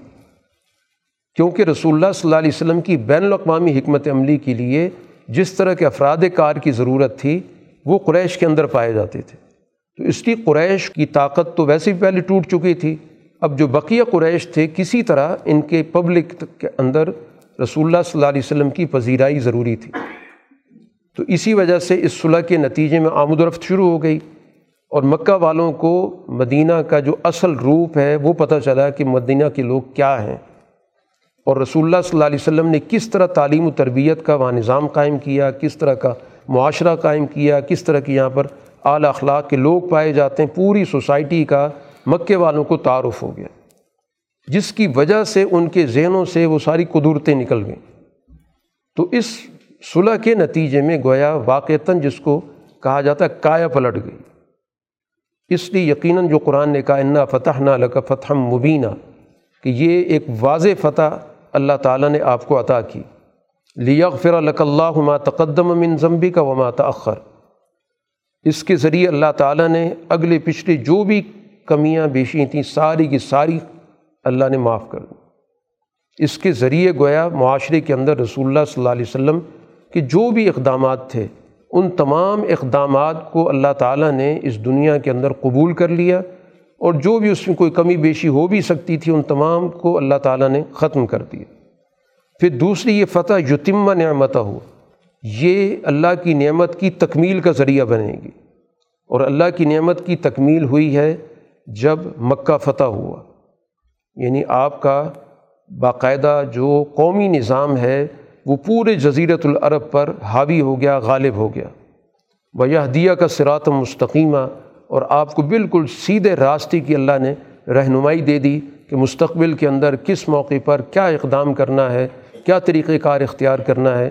تو اس کے بعد پھر ظاہر فتوحات کا ایک طویل سلسلہ شروع ہو گیا اور اللہ تعالیٰ نے آپ کی بڑی مضبوط قسم کی مدد کی۔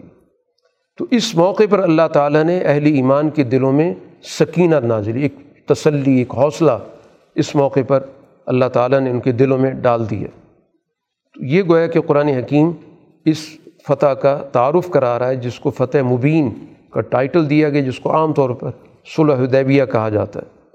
یہاں پر بیت کرنے والوں کی اللہ تعالیٰ نے تعریف کی کہ جنہوں نے آپ سے بیت کی، انہوں نے اصل میں اللہ سے بیت کی۔ اللہ کا ہاتھ ان کے ہاتھ پہ تھا۔ تو گویا اس بیت کو اللہ تعالیٰ نے اپنی ذات کی طرف منسوخ کیا۔ اور پھر بیت کرنے والوں کے لیے اللہ نے اپنی رضامندی کا بھی اعلان کیا۔ اب یہاں پر جب یہ لوگ واپس آئے، تو ظاہر ہے کہ یہ جو لوگ ساتھ نہیں گئے تھے، یہ اس اندیشے کی وجہ سے نہیں گئے تھے کہ یہ لوگ جا تو رہے ہیں۔ یہ تو سیدھا تباہی کے دھانے پہ خود جا رہے ہیں۔ ظاہر ہے، مکہ جانے کا مطلب یہ ہے کہ آپ ان کے اندر جا کر ان کو مشتعل کریں گے اور وہ کبھی بھی داخل نہیں ہونے دیں گے۔ تو مقابلہ ہوگا، جنگ ہوگی اور بہت سارے لوگ مریں گے۔ یہ اس لیے نہیں گئے تھے۔ لیکن جب مسلمان صلح کر کے صحیح سالم واپس آ گئے، تو اب یہ سارے لوگ آ گئے اپنی مصروفیات، شغلتنا، اموالنا، واہلونا، بڑی کاروباری مصروفیات تھیں، بڑے گھریلو معاملات تھے، تو جس کی وجہ سے بڑی مصروفیت تھی، آ نہیں سکے، آنے کے لیے بالکل تیار بیٹھے تھے۔ بس آپ درگزر کریں، ہمیں معاف کریں۔ قرآن کہتا ہے یہ جو کچھ زبانوں سے کریں، ان کے دلوں میں کچھ بھی نہیں ہے۔ ان کا خیال یہ تھا کہ الین قلب الرسول والمؤمنون، کہ رسول صلی اللہ علیہ وسلم اور یہ مومنین کبھی بھی گھروں کو واپس نہیں آئیں گے۔ یہ تو بالکل گویا کہ مر مر جائیں گے۔ کبھی بھی کسی بھی شکل میں یہ گھروں کو واپس آ ہی نہیں سکتے۔ اور ان کے دلوں کے اندر بڑی یہ خیالات بڑے مزین تھے کہ ایک تو چلیں وہاں جا کے یہ کام آ جائیں گے، یہ پیچھے مدینہ کا نظام ہوگا، یہ ہمارے ہاتھ میں آ جائے گا۔ اور پھر اس کے بعد قریش کے ساتھ تعلقات اچھے ہو جائیں گے، کاروبار فروغ پائے گا، جو بھی ذہنوں کے اندر خیالات بڑے سنوارے گئے ان کے ذہنوں کے اندر۔ پھر اس کے بعد جب اللہ تعالیٰ نے دو تین مہینے کے بعد حکم دیا مسلمانوں کو کہ جو لوگ ہدیبیہ گئے تھے، وہی لوگ خیبر جائیں گے۔ اب خیبر کی جنگ ہوگی۔ تو اب یہ لوگ کہنے لگے کہ ہمیں بھی ساتھ لے جائیں۔ ضرور نہ نت طب ہمیں بھی اجازت دیں ہمیں آپ کے پیچھے چلتے ہیں۔ تو ان سے کہہ دیں، لن تتبعونا کذالکم، بالکل ہمارے ساتھ نہیں جاؤ گے۔ پھر یہ کہیں گے، ان کو حسد ہو گیا ہے۔ قرآن کہتا ہے، لا یفقہون اللہ کلیلہ ان کو سمجھ نہیں ہے۔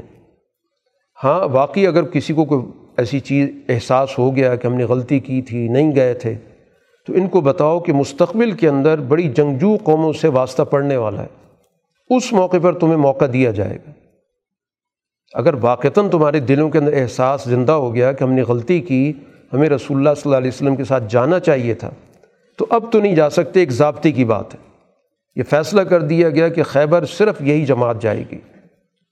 ہاں اگر تمہارے دلوں کے اندر واقعی کوئی احساس موجود ہے اور تم سچے دل کے ساتھ مانتے ہو، تو اگلے موقعوں پر تم تیار رہنا۔ ستوداؤن علا قومن الی بسن شدید، جو بڑی سخت جنگجو قسم کی قومیں ہیں۔ ان کی طرف تمہیں دعوت دی جائے گی۔ تمہیں اس کے بعد کہا جائے گا کہ آؤ تبوک کی طرف چلتے ہیں، وہاں پر ظاہر رومیوں کے ساتھ مقابلہ ہوگا۔